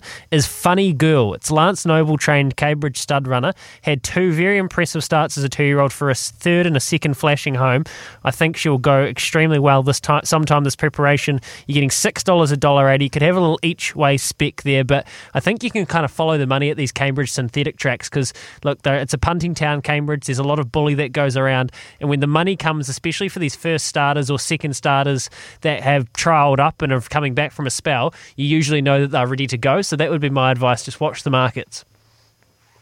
And the weekend, weekend, of course, uh, the weekend's going to be huge for us. Just give us a, a slight, a slight um, look at the mark, early markets there. Louis? Yeah. Okay. So same thing as last week, really, Smithy. So we've got the Foxbridge Plate, but we've also got the Cambridge Stud Northland Breeders' Stakes. That's a Group Three. Now, uh, Palamos doesn't start here, so Imperatriz is a dollar fifty. A dollar fifty opened at a dollar seventy, already into a dollar fifty in the Breeders' Stakes and in the Foxbridge Plate, just like it was last week. I mean, I just think you just take the fixed Quinella all day here. Avantage and Tavimac. It just looks like a super bet. The other two class horses in the field. Okay, thanks very much, Louis. Uh, have a good day uh, on the punt. Uh, and speaking of that, we better head across to the TAB as we do at this time to speak to uh, Paul Mawati, um, who is so inspired by Sophie Pascoe. He's going to give us some great deals this morning, I'm sure.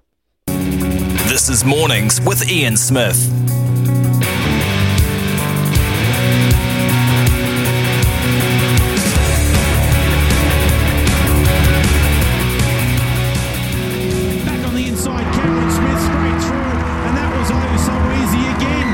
Listen here, footballer, this kid. Smith, oh, you deserve it. Cameron Smith, that's your award for a five-star performance tonight. Cameron Smith becomes the first Melbourne Storm player to win the Dally medal. So the Melbourne Storm, captain, Dally M Player of the Year last year, Cameron Smith. You've been playing rugby league since you're a little kid. You were captain from under eights all the way through the juniors, and tonight you stand on this stage. You inspire every other little kid to take up footy. Oh, mate, you know, every, every player says this is what you dream of this stage, and mate, I'm just very thankful I got to share this moment with 16 other blokes. Well, it's 11.03 New Zealand time, and uh, every now and then in this job you get to speak to someone who you are in awe of, to be fair, and uh, my next guest is certainly in that bracket. It's the final round of the NRL uh, kicking off tonight, and uh, it's a really important game too uh, for the Raiders who are hosting the Roosters, or not so much hosting them, but they're playing them because we know uh, it's not uh, anywhere near Sydney, this competition anymore. Uh, the defending champion Melbourne Storm are ahead of the Penrith Panthers on the points table. Uh, they play the Sharks tomorrow night, but uh, they've uh, left a few of their players out. That'll be an interesting challenge for those guys coming in. Uh, to talk to us now about the NRL and the Storm in particular, there's no one better qualified uh, than uh, Melbourne Storm great, Queensland great, Kangaroos legend, Cameron Smith. It's an honour for me to, to welcome in one of our SEN teammates as well onto the show. good morning to you, Cameron. Thanks for joining us. Good morning, Ian. How are you going?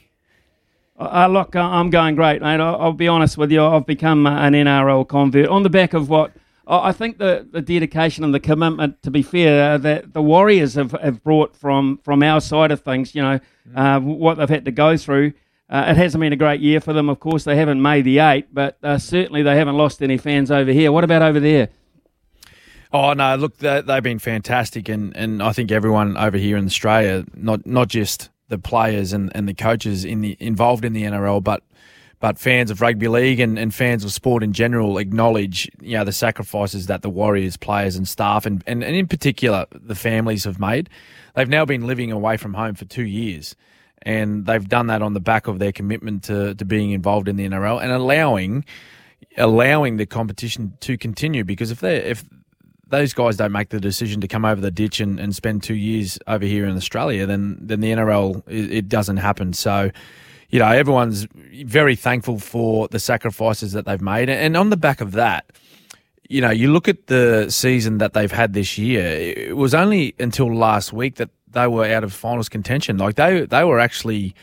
Um, they had an opportunity to to finish in the top eight, but unfortunately, you know, the results haven't gone their way over the last two weeks, and they're going to miss out. But you know, it's a brave, brave performance that they've put in um, over over the, the last two seasons, and and one that is very. It doesn't go unnoticed by everyone over here in Australia, and, and particularly the people directly involved in the NRL. It's cool. Uh, it's cool to know, uh, particularly uh, coming from uh, yourself. Of course, you're your legacy is, uh, is with uh, the Melbourne Storm. Uh, and uh, you'll be pretty pleased to see that um, you know they're going okay again this year. Maybe not a great surprise to you, you know the calibre of the side. But what has been the, the secret this year in particular uh, do you feel with them with the Storm, particularly of course as well? They're playing uh, Mm. away from home, they're away from their families as well. Yeah, well, they've been in a similar situation to the Warriors. Um, yeah, not as far away from home as, as those boys, but um, they have been on the road, um, and and they've there's been they they've probably been a little bit more unsettled this year than what they were last year because of some of the you know the border closures, and for those that haven't sort of seen or heard what's going on over here in Australia, but there's there's been several border closures within our country and. So the Melbourne Storm actually started the year in Melbourne, and they come up to southeast Queensland. They played a, you know about a month's worth of football, and they travelled back home because they got the green light to go back to Melbourne. And then within the space of 48 hours, were told they need to get back on a plane and get back to Queensland, um, or else they face being locked out of the competition. So there's been a little bit of disruption, but I think they've handled it really well, um, given you know the professionalism of that organisation and because of the quality of the coach, uh, Craig Bellamy, and his assistants there, um, to be able to keep the you know the players, you know, mindset strong and the attitude positive towards their football. Um, yeah, we, we probably haven't seen the best out of the Melbourne Storm over the last sort of month to six weeks, um, Ian. But you know, they've still been winning games, which is which is I guess a good thing. But you know, it's it's they're resting a few players this week, and it's the last round of the NRL, as you mentioned off the top of the show. Um, so you know they'll they'll want to come out and have a strong performance this week against the team, Cronulla Sharks, who this this week. If, if they win, they guarantee themselves uh, uh, finals berth. They finish eighth, so it's going to be a great matchup this Friday night. Cameron, you're best qualified of anyone, I guess, to talk about uh, Craig Bellamy because he is so integral to this level of consistent success. Tell us uh, a wee bit about the man and, and his coaching style, can you? Mm. Yeah, well, he, well, the the vision that most people see of Craig is is on game day, right? It's up in the coach's box, and he's very intense. I, I, I won't lie, he's very intense up there, and you, most times you see him up, and you know he's he's yelling at someone, either you know one of his players, the referees, or whatnot. But he um he's a great he's a, he's a great character, and I, I think the greatest quality that he has as a coach and as a person is that when he looks at his players that are involved in his team or in his squad, it's he, he places a lot of uh, importance on them as a person first and foremost, rather than the athlete. It's more important to him that things are stable in their life away from rugby league. And so he, he puts a lot of time and a lot of effort into making sure that you know things are settled away from football because because he knows the result in that is that he's going to get the very best out of them um, on the training paddock and then on the weekend um, when it's game time. So I think he, he has a lot of a lot of care for the players that play in his football sides. You know, I think sometimes you know coaches make the mistake of just really putting a huge emphasis on coaching the athlete when they're at training and then on game day. They just see their role as a coach rather than you know sometimes being a mentor and, and a friend and, and someone that really cares for the person outside of just what they do um, when they pull on a jersey. One of the uh, great things, uh, we're talking to Cameron Smith uh, here on SENZ, folks. uh, I'm very privileged to be doing that. One of the great things about the Melbourne Storm, of course, uh, is there's been always been quite a strong New Zealand affiliation. I think that's why uh, New Zealand people have an affinity with the Storm as well, because they're outside of Sydney, even in a normal competition. So there, there's a little bit of a likeness there to what the Warriors do um, home and away. But uh, the, the affiliation, I mean, you played with some um, pretty handy New Zealand players in your time. Uh, they've been quite a big influence on the club, haven't they, the Kiwis?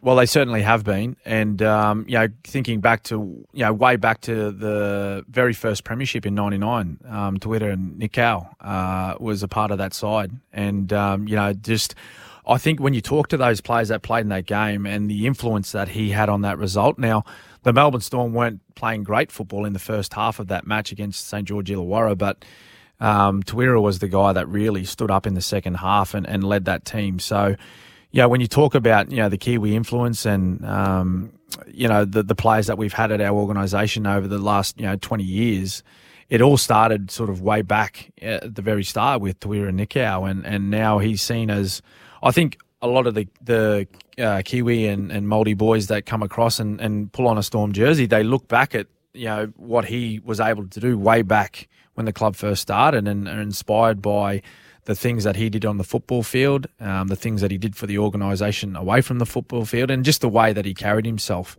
Uh, but yeah, you look at the current squad. You got the the Bromwich boys who um, have just been outstanding for the club this year. Jesse Bromwich is currently a co-captain with uh, Dale Finucane, so it's just the the input uh, that the that the Kiwi boys and the Māori boys have had have just it's it's been great for our footy club and one that's been. I think I think shared across the ditch. You know, it, there's always been a great rivalry between uh, the Storm and the Warriors, and and every time that we've travelled across to to New Zealand to play the Warriors. Um, you know, particularly when we've played at Mount Smart, it's just it's been a great turnout of um, you know Storm people, Warriors people, and just really enjoyed the the rivalry that we've built over uh, such a long period of time. Uh, looking forward to uh, tomorrow night, um, if we can, Cameron. Uh, of course, the, the minor premiership game uh, against mm. the Sharks. Uh, Craig Bellamy yep. has opted to, to rest a few players. Yep. this is for the minor premiership. Do you, do you run with that with a view to what's coming up? Yeah, well, I think well he he went down this path last year, in where he looked at the position that they're in. So they're guaranteed a top two spot, and and with a win on uh, on on Friday, that guarantees a minor premiership. So I, I, think he's looking at well, either way, win or lose, we finish top two, and that's a really good position to finish in um, for the for the finals. And it doesn't really change the outcome. Um, of of finals. I think you know the top four play each other in our final system: one v four, two v three in the first week of the final. So I think he'll be happy with whichever opposition they play. Um, so I think going off the back of last year, actually he opted to rest 11 players last year in the last round against St George Illawarra. Uh, we were beaten, but then it just it gave everyone an opportunity to just a, a, nice little freshen up coming into the finals. And as we know, history shows that we went on to win the competition. So he's gone down that path again. I still feel as though that um, you know the Storm are fielding a very strong football side, and that if they play well, they'll they'll be able to get the victory and secure another minor premiership. Is it all about just the Storm and the Panthers? Do you sleep? Can you see a sleeper coming on, on current form from from outside those two? Well, the form across the, the season would suggest, Ian, that you know it's Storm and Panthers. It's, it's a race of two.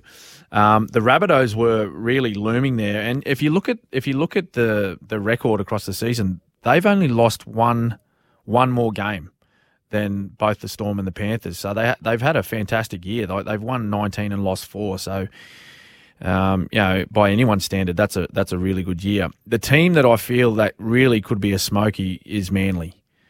They've um, and and with the form that um, Tom Trbojevic is in at the moment, he could. He, he's he's favoured to win the Dally M medal this year as as voted as the best player in the competition. And with the form that he's that he's shown this year, and every game that he's played well in Manly, they they look they look very very strong. So if they turn up and on their day, if they play their best football, they could beat the likes of, of Penrith and Melbourne. Cameron, you've uh, you've jumped the fence since your playing days. You've gone to the dark side, the media. Um, when, do, you, do, you, do, you, miss do you miss the playing? So obviously, I mean, you, you know, your heart and soul has, has yeah. been with the game. You love the game. You probably fell yeah. out of love with actually playing it. So uh, you've kind of you've come over this side. But uh, what have you missed about the playing aspect of it, and what mm. does the future hold for you uh, in the game or outside of it? Uh, New Zealand fans would love to know. Yeah, oh, look, it's um it certainly on my decision to retire. It was a very difficult decision because I still felt like I was playing well enough to, to be involved in the competition, but it just got to this point where I, you know, I felt as though that there was more positives to to not playing than to, to carry on, and that was to do mainly with you know time with to spend with my wife and three children who had hadn't had a lot of time to uh, spend with me over the past you know ten years because of you know my commitments with rugby league, and it wasn't just I wasn't just playing for the Melbourne Storm. It was with you know Queensland in the state of origin, and then with the Kangaroos, obviously most uh, end end of season tours that I was involved in. Um, but it's been a really enjoyable year. I, I, must admit, mate. It's it's been great to be able to step away from playing and and be able to make a few more choices for myself and my family. That you know things that I want to do, and it's actually been good to be still involved uh, in some form, you know, through radio, and, and I've done a little bit of commentary um, through the State of Origin series and a handful of games um, post that. um, and just to look at the game from a different angle, really. Um, but you know, as far as the future is concerned, I'm I'm really happy with, with things at the moment. Um, I get to play a little bit more golf, which I'm I'm happy about, um, which I didn't get to play too much of when I when I was playing.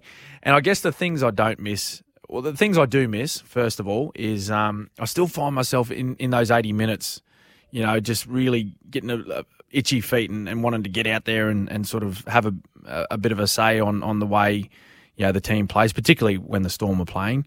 Um, but I tell you, mate, I'll be honest, I, I don't miss the hits. I do not miss having the big boppers running at me and having to tackle them, and then waking up on Monday morning sore as and struggling to get out of bed to, you know, to, to go uh, to go and do my daily things. But um, yeah, look, it, it's it, there's things that I miss and, and there's things that I don't. But um, it, it's great to be able to just um, you know have a bit more time to myself and my family now. Hey Cameron, look, it's, it's I could talk to you for hours, but we have uh, got other commitments, and you've got plenty of things to do as well. Uh, I hope to get, uh, one day uh, to get to meet you in person. You, you've been fantastic to talk to. Uh, mate, uh, go well. all the best for the Storm. I think on form they'll be there right at the at the, the business end of it. So enjoy that if you can from being off the field looking on. Thanks for your time this morning. Really appreciated it. Good on you. No worries. Hope to speak to you again. Yeah, cheers. That's uh, Cameron Smith, folks. Uh, the one, the Cameron Smith uh, from uh, the Gold Coast, um, in our studio, SEN studio on the Gold Coast, uh, with his thoughts. Um, so if you want to text or even call us, text is double eight double three these days, double eight double three. Phone line is 0800 150 811. your thoughts on what Cameron Smith has just said about the chances of the storm, etc.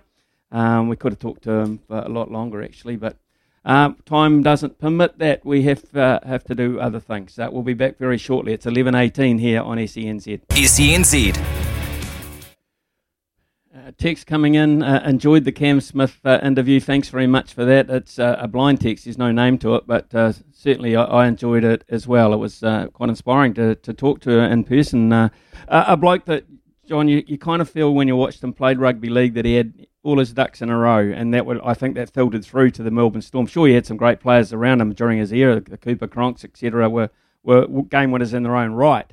Uh, Billy Slater's, but if you look at uh, Cameron Smith, you look for uh, when things aren't going so well, uh, just a controlling interest in the whole thing, and I, I kind of sense that just talking to him. Yeah, absolutely. What an impressive dude he is. Uh, he could have kept on playing too. You get that feeling from him. And interesting that he said when he watches the Storm, he still wants to control things. Like uh, you could imagine watching a Melbourne Storm game with him, Smithy. He'd be like, "Oh, they should have gone left, you know, on tackle three, right and tackle four, and then skip two. He'd be so his intricate knowledge would be amazing. And it's quite interesting to hear him say that he can't let that go when he's watching the Storm. Still, um, you'd love a round of golf with Cameron Smith, wouldn't you? He'd be just as good at that, wouldn't he? Oh, who wouldn't be? Uh, you know, you, you kind of sense he'd be pretty professional about the whole thing, the way we would approach it. Uh, I didn't even get a chance to talk about um, his goal kicking and his strike rate and his success rate there uh, from all sorts of different angles. I, I just thought he was um, he was an amazing goal kicker. He set a, a, a, barometer there as well. You know, you get involved in the, the nitty gritty play situation where where he would as, as you know his position in the pack and then you get up uh, after being hit by one of those big boppers and kick a goal from the wrong side of the field, uh, curving in just beautifully. Uh, really, um, really good asset. Really, yeah. very good asset to all the teams he played for. Absolutely, like making 50 tackles, being the playmaker from dummy half, creating so many of those tries, and then kicking goals as well. He is the greatest of all time, isn't he, Smithy? There's no argument there. Oh, you know, then you then you get into those immortal type situations. I'm not going to say he's the greatest of all time because you know, I mean, league hasn't really been my thing. I've, I've really got into it in the, the last couple of years, of course, but uh, I do I do kind of think that um, you know he, has got to be in the bracket. I mean, he's in the conversation, isn't he? He's, he's certainly when you're, you're around the table saying who's the best, he's certainly in in the conversation. Some will, you know some people will go the Artie Beetsons. They'll go back in time. Wally Lewis, Alfie Langer, those kind of guys. Mick Cronins go way way back. Mal Meninga. Um, but certainly, uh, if you look at Cameron Smith, uh, he's in that league. There's no doubt about it. Yeah, and just incredible that Melbourne's been able to do what they've done without those immortal players or future immortals, winning 19 in a row this year, Smithy, without Slater, without Inglis. Without Cameron Smith, without Cronk. Uh, they even had Folau in their team at one point in time as well. Just the success of the Melbourne Storm, and he put, all put that down to as well. Um, and the Kiwi influence that they've got there now with Bromwich and Jahrome Hughes and Brandon Smith, down to Tawera Nikau as well, which was really cool to hear. Yeah, it was actually. Uh, moving on from that, of course, um, it's uh, time uh, Thursday morning for Pacing for Purpose. Uh, time for us to make some money, hopefully, for Women's Refuge. Get So, uh, Nasser on the got a- phone. He is in another orbit. Lazarus does it again. SENZ is pacing for purpose. Thanks to Harness Racing New Zealand. Yes, I nearly interrupted that uh, piece of commentary. I wish I could back Lazarus on behalf of uh, Women's Refuge, but we can't. So uh, tomorrow uh, we're going to go to the Cambridge Trots. That's where the designated meeting is. Uh, and I will say um, I've been given this by uh, a, an anonymous tipster, shall we say. So we're going to go for Women's Refuge to uh, the Waikato Greyhound, uh, Waikato Greyhounds, the Waikato Trots tomorrow night. Uh, race seven, horse number seven. Uh, we're going to have 50 to win on Chablis. Chablis is our horse. Now it's going to be driven by Matt White, and it will be. Uh, it is being trained by Tony Herlihy himself, one of the great drivers in uh, our harness history. So, uh, and also a very fine trainer. So yeah, that's us tomorrow night, John. Chablis. Chablis. Um, and I'm not quite sure at this stage what it's paying, but um, certainly it'll be paying. And Staffy took the lead actually for his uh, designated. Uh, charity last week. He was the only one that got a got a winner, so uh, we we need to catch him. Yeah, you know more about me already. I would have called it Chablis. Um, but uh, Chablis, I like your pronunciation there, Smithy. Um, you're a competitive man. You won't like being on zilch so far. And the Breakfast Boys last week, uh, they bet on a scratched horse, so they've got a hundred bucks to lay down. But we've got Fridays Oh, yeah. with Mick Guerin. Uh, Michael Guerin on um, SENZ on your show, Smithy. And this race isn't until tomorrow night, so maybe, maybe we can just hold off on placing our bet. Wait to talk to Michael Guerin tomorrow, and then just do a sneaky uh, after that because he knows everything there is about harness racing. Yeah, but uh, yeah, I mean, to be fair for Michael, he's like most tipsters. Uh, you know, they come up with with some wonderful information from time to time, but I mean, he does work for the station. If he was that good, Michael Guerin, he'd own the station. Okay, he works for the station. So let's just not get too carried away with Michael Guerin and the Yeah. and the whale and all these guys that work on television. If they were that damn good at tipping them and their ratio was that good, they wouldn't be working for it. They'd be owning it. They'd be owning it. Speaking of uh, taking some ownership, you can now. You can uh, own Stump Smithy, uh, and that is uh, on after the break. So get on the blower, uh, 0800 150811, uh, and you have the opportunity to pick up 50 bucks of your own from the TAB. And uh, it's news time with Trudy, ticking up to 11:30. Ian Smith's had a good match here. Stumped by Smithy. Ian Smith really is top class at his job. Here we go, Stump by Smithy. Your chance to win $50 of vouchers from the TAB. Very kind of them to give this up every day at this time after the 11.30 news. And on line one, we've got a level four lockdown man called Joe. G'day, Joe. Oh, morning, gents. How's your lockdown going, mate? Are you a bit jealous with people like Smithy being able to go out and play golf? Uh, yeah, just sitting at home here trying to do some work. Yeah, and trying to win some money at the same time, which is good times, Joe. All right, uh, the way this game works is I give you three sporting categories. You choose one, then I give you three questions. Get them all right, you get the 50 bucks, but get one wrong, and Smithy can stump you. So today's sports are rugby union, tennis, and boxing. What are you going to go for? Uh, try boxing. Boxing. Nice. A fighter in your own days or more of a lover? Just an observer. Good man. All right, let's get started. Joe, a great name for boxing, Joe. Smoking Joe, Frazier, Joseph Parker.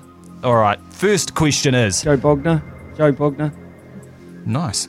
Who did Kevin Barry beat in the light heavyweight boxing semi finals at the 1984 Olympics in Los Angeles? Uh, that was um, Evander Holyfield. Just a couple of chips down the wicket, right in the slot, and away it goes. Exactly right, Joe. Smithy, do you know how that one went down? Quite controversial.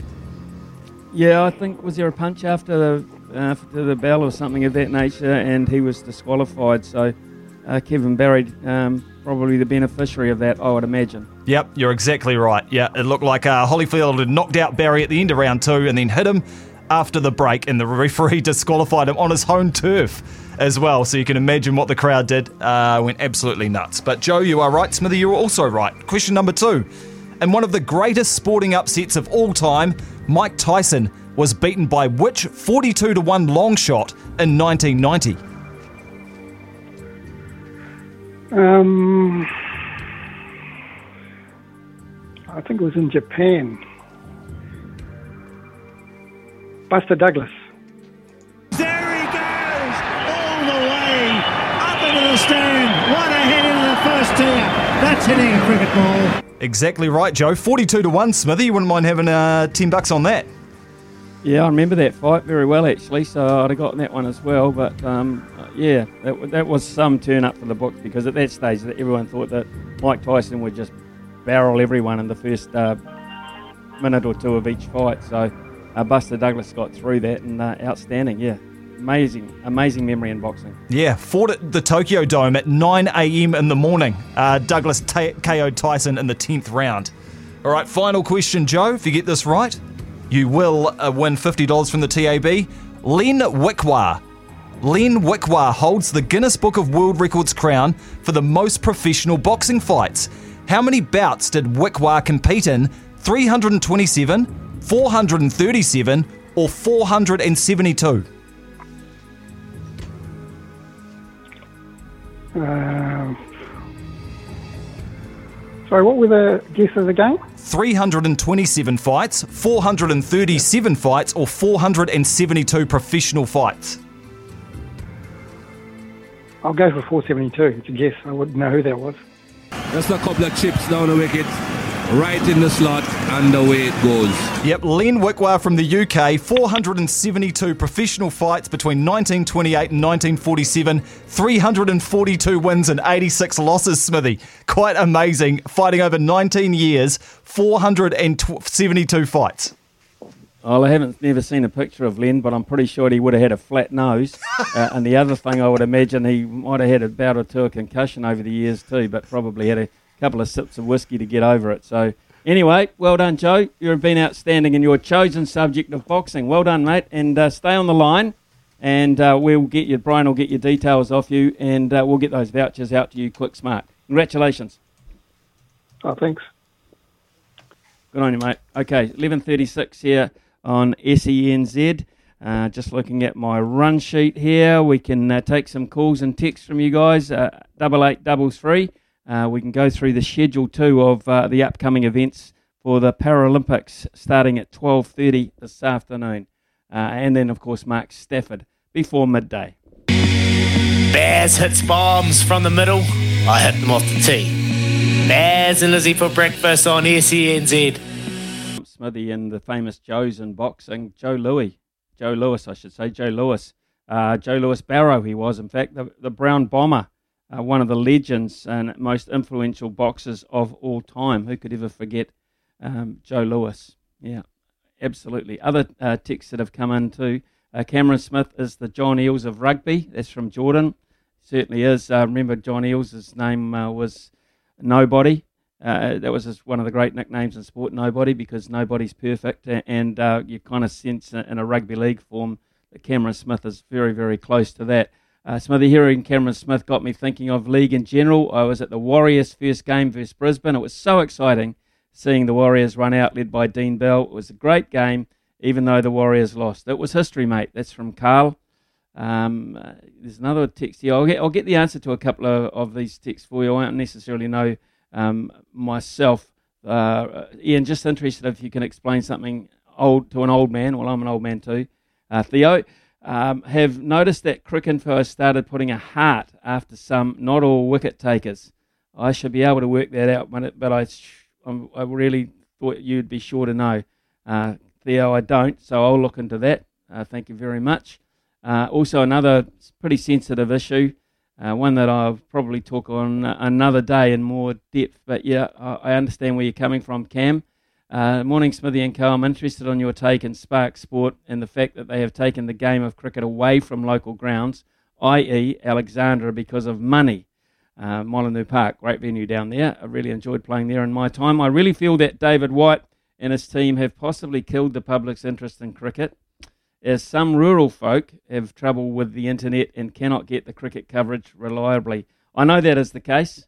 I, I know that uh, uh, that I know is uh, is the case, Cam. Uh, just having John uh, coming through on my ear that he can answer the other question. We'll get to him very shortly. Uh, know, I look, I, I sympathise with you. Uh, I sympathise with those people that can't get it and genuinely love the game of cricket. That was the choice that uh, New Zealand cricket made, though. They knew that. Um, they knew that uh, they would perhaps be cutting down a possible audience because of the capabilities of the internet. But then they had to weigh that up against the, the money that would be coming from Spark Sport to try and guarantee a lot more of the future in the game. So they, they had that decision to make. I'm sure it wasn't an easy one. Uh, the relationship with, with Sky was uh, over 20 years, uh, of course, and being part of that, I, I know that uh, it's a pretty good relationship too. Uh, but uh, at the end, it came down to that situation where Sky were prepared to let it go and Spark were prepared to pick it up. And in the end, because of the money involved, New Zealand cricket were the beneficiary of that. Um, but a lot of listeners or a lot of viewers perhaps we're taking away from it at, at this stage. I, I, would imagine things will improve on the internet side of things, but uh, you might have to be very patient with that. John, you've got an answer to that question about Cricinfo and the hearts after the wicket takers, yeah? Yeah, for Theo, thanks for your text, mate. Um, I was a little bit, yeah, confused as well. So when you look on Cricinfo, you've got the batting card, and then below that is the bowlers. And next to the bowlers is what looks like a little heart, but it's a little downward red pointing arrow next to the how many wickets they've taken. So you click on that red arrow, and then it gives you a little drop down menu, and then it explains each wicket. So each bowler's wicket that they've taken has then got the little blurb about each wicket. So, you know, uh, Mustafizur Rahman took three wickets. Click on the little uh, red arrow or heart, as Theo liked to call it, and then it says that he's got Ajaz Patel. Uh, the off stump gets knocked out, and then he's got Doug Bracewell taken at long leg, and then he also got out Jacob Duffy uh, and New Zealand have been dismissed for their joint lowest ever total in T20 cricket. So that's explaining the little red hearts or arrows next to the bowlers' names. Absolutely perfect. Hope that clears that up for you, Theo. If you've got uh, any um, queries about uh, what's going on in sport, um, we'll try and find a way to answer it for you. Don't worry about that. Uh, JD will get his uh, men onto it. Uh, they'll be in the midnight oil. So he came up with these too, these stats on this day in history, by the way, folks uh, probably one of the most memorable days in our sporting history because today, uh, back in 1960, Peter Snell won the 800 metres at the Rome Olympics. Murray Halberg won the 5,000 metres. Snell at the time was ranked 26th in the world, uh, but very cannily coached by one Arthur Lydiard. Now, Arthur Lydiard, of course, we heard about Arthur Lydiard with Dick Taylor. Uh, so much of an influence on our athletes over the years. He, he cruised through uh, the three qualifying rounds, three qualifying rounds running impressive times. Uh, the favourite for the world was the world record holder Roger Moens, who uh, took the lead with 100 metres to go and seemed certain to win until until Snell surged past him. If you've ever seen that footage of the big Peter Snell burly chested in that uh, glorious black singlet, um, that was all about it. And then minutes later, Halberg lined up in the, the final of the 5,000 metres, for which he had qualified easily. Uh, he ran to another very, very canny plan set by Arthur. He burst through the field with three laps to go and hung on to the finish before co- collapsing on the infield, completely spent. So that was uh, on the track. Uh, John, and, uh, and the rowing as well. Um, this was a very special day because uh, one of uh, my most memorable Olympic moments was the Olympic eight, of course, winning. Uh, you were too young to remember it, but my yep. goodness, it was special and relived, of course, by our eights not long ago in Tokyo. Yeah, awesome. Like what an awesome day in history. And yeah, a lot of people call this Smithy the best team performance New Zealand's ever produced. Um, which is a massive call, but for those who saw it in 1972, this lives long in the memory. And for some, I think Joseph Romanos, one of them, uh, a very good rugby, uh, very good sports writer, he rates it as the best team performance by any New Zealand team ever. Oh, that's interesting. I'll just go through their names for you. Uh, should be a pub question. You should be able to actually name uh, these nine people involved in this race, of course, eight and a Cox. Uh, Cox is easy, Simon Dickey. Um, that was an easy one to remember. But Trevor Coker, Athol Earl, John Hunter, Tony Hurt. I can see their faces, these guys. Dick Joyce, Gary Robertson, Wybo Veldman, and Lindsay Wilson. Uh, I'll never forget it. Um, and Athol Earl was just such a young bloke at the time. His big, big beaming smile, I shall never forget. I shall never forget either Ivan Mauger, uh, 1979. On this day, he won his sixth World Speedway title. Christchurch born, of course, uh, he was uh, the motorcycle speedway rider to beat during the 1970s. It was one of the golden eras that we had in speedway, as, as well as six individual world titles between 68 and 79, uh, three in a row, uh, of course, between 68 and 70. Major also won the long track world championship three times which in 1971 and 1976, and captained and coached New Zealand to a world team title in 1979. The legendary Ivan Mauger. Yeah, this day in history, uh, you know, when we do this next year, Smithy, it could also say Sophie Pascoe won her 12th Olympic, Paralympic gold medal Oh. and 20, 20th Paralympic medal overall. Of course, she races this afternoon. Well, I'd almost forgotten about Sophie because we've been so busy with uh, Cameron Smith and co, but I shouldn't, and I won't because this afternoon, of course, at twelve forty-six, she's in Heat Two, Sophie Pascoe, uh, and then if she uh, qualifies for the final, and uh, we think she should, she loves this event. It's one of her very favourites. Uh, the final will be at eight twenty-eight p.m. tonight, and I have to, I simply have to watch that. So, uh, also in the pool, Jesse Reynolds uh, this afternoon on the cycling side of things, Nicole Murray. Anna Taylor, Stephen Hills, uh, Eltje Malzbender is in there, uh, and then in canoe sprint. And we heard um, uh, our chef de mission talk about that. Uh, Paula, she said she was looking forward to looking out for the performances of Scott Martlew and Corbin Hart and Anna Stephen.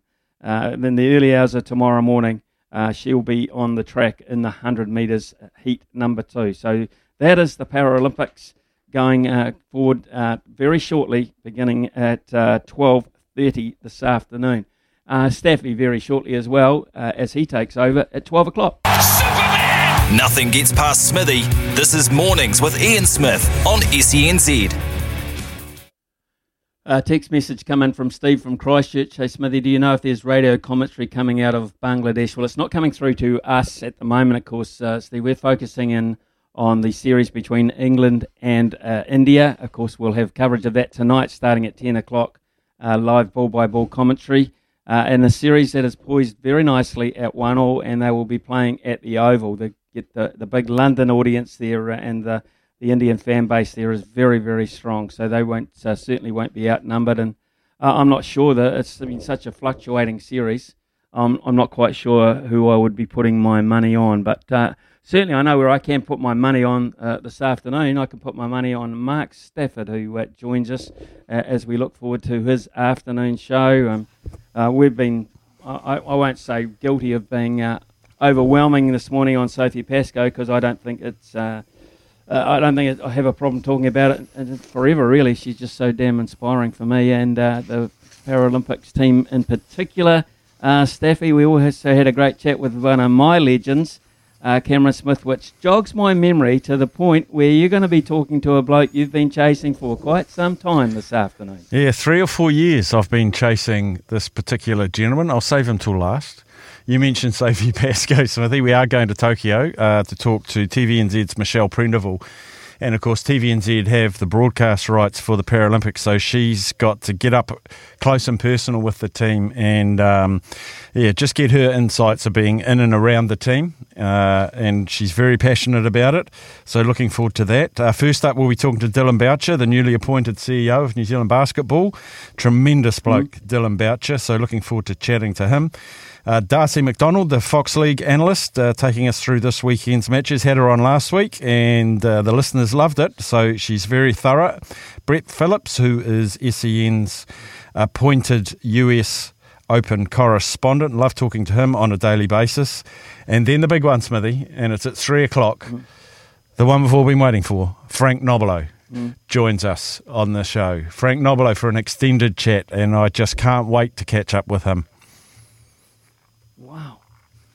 Voice of um, Golf Channel. Um, so much commentary he's doing with um, Ian Baker Finch, Yep. with Nick Faldo. So uh, I'll look forward to hearing um, uh, all about th- those kind of times with him because he's, he's just jumped out off the fairway, of course, uh, into the commentary box, sounding very natural as well. And he's one of their big pundits. I, I really do look forward to that, Staffy, uh, Frank Nob- Nobilo. Uh, could you do us uh, and some of our listeners a favour when you're talking to Michelle? Could you ask her to explain, even though TVNZ are the right holders, there's been quite some frustration about the fact that they cut away from New Zealand teams' performances. And of course, that didn't happen during the Olympics because Sky was uh, one of the rights holders and dedicated so many channels. So they were basically able to go live to any event that a New Zealander uh, was participating in. But that is not the case um, uh, in terms of uh, the TVNZ's coverage of it. Uh, I'm not blaming them for that because uh, they're the rights holders for it.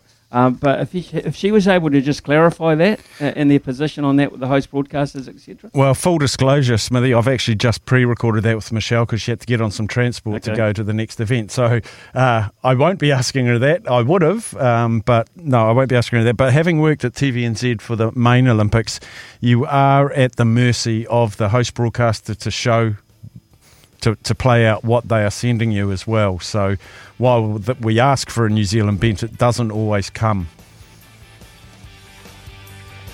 Okay, Steph, uh, look forward to that, particularly uh, Frank Nobilo, who has usurped Jacinda at 3 o'clock this afternoon. Uh, my thanks to Trudy, of course, as always. Very, very good. Uh, Ryan, who's been uh, handling the panel fantastically, especially backing up that uh, cross to Cameron Smith in the Gold Coast. And to JD, who's been working very busy behind the scenes, trying to get the CEO of New Zealand football, but failing miserably.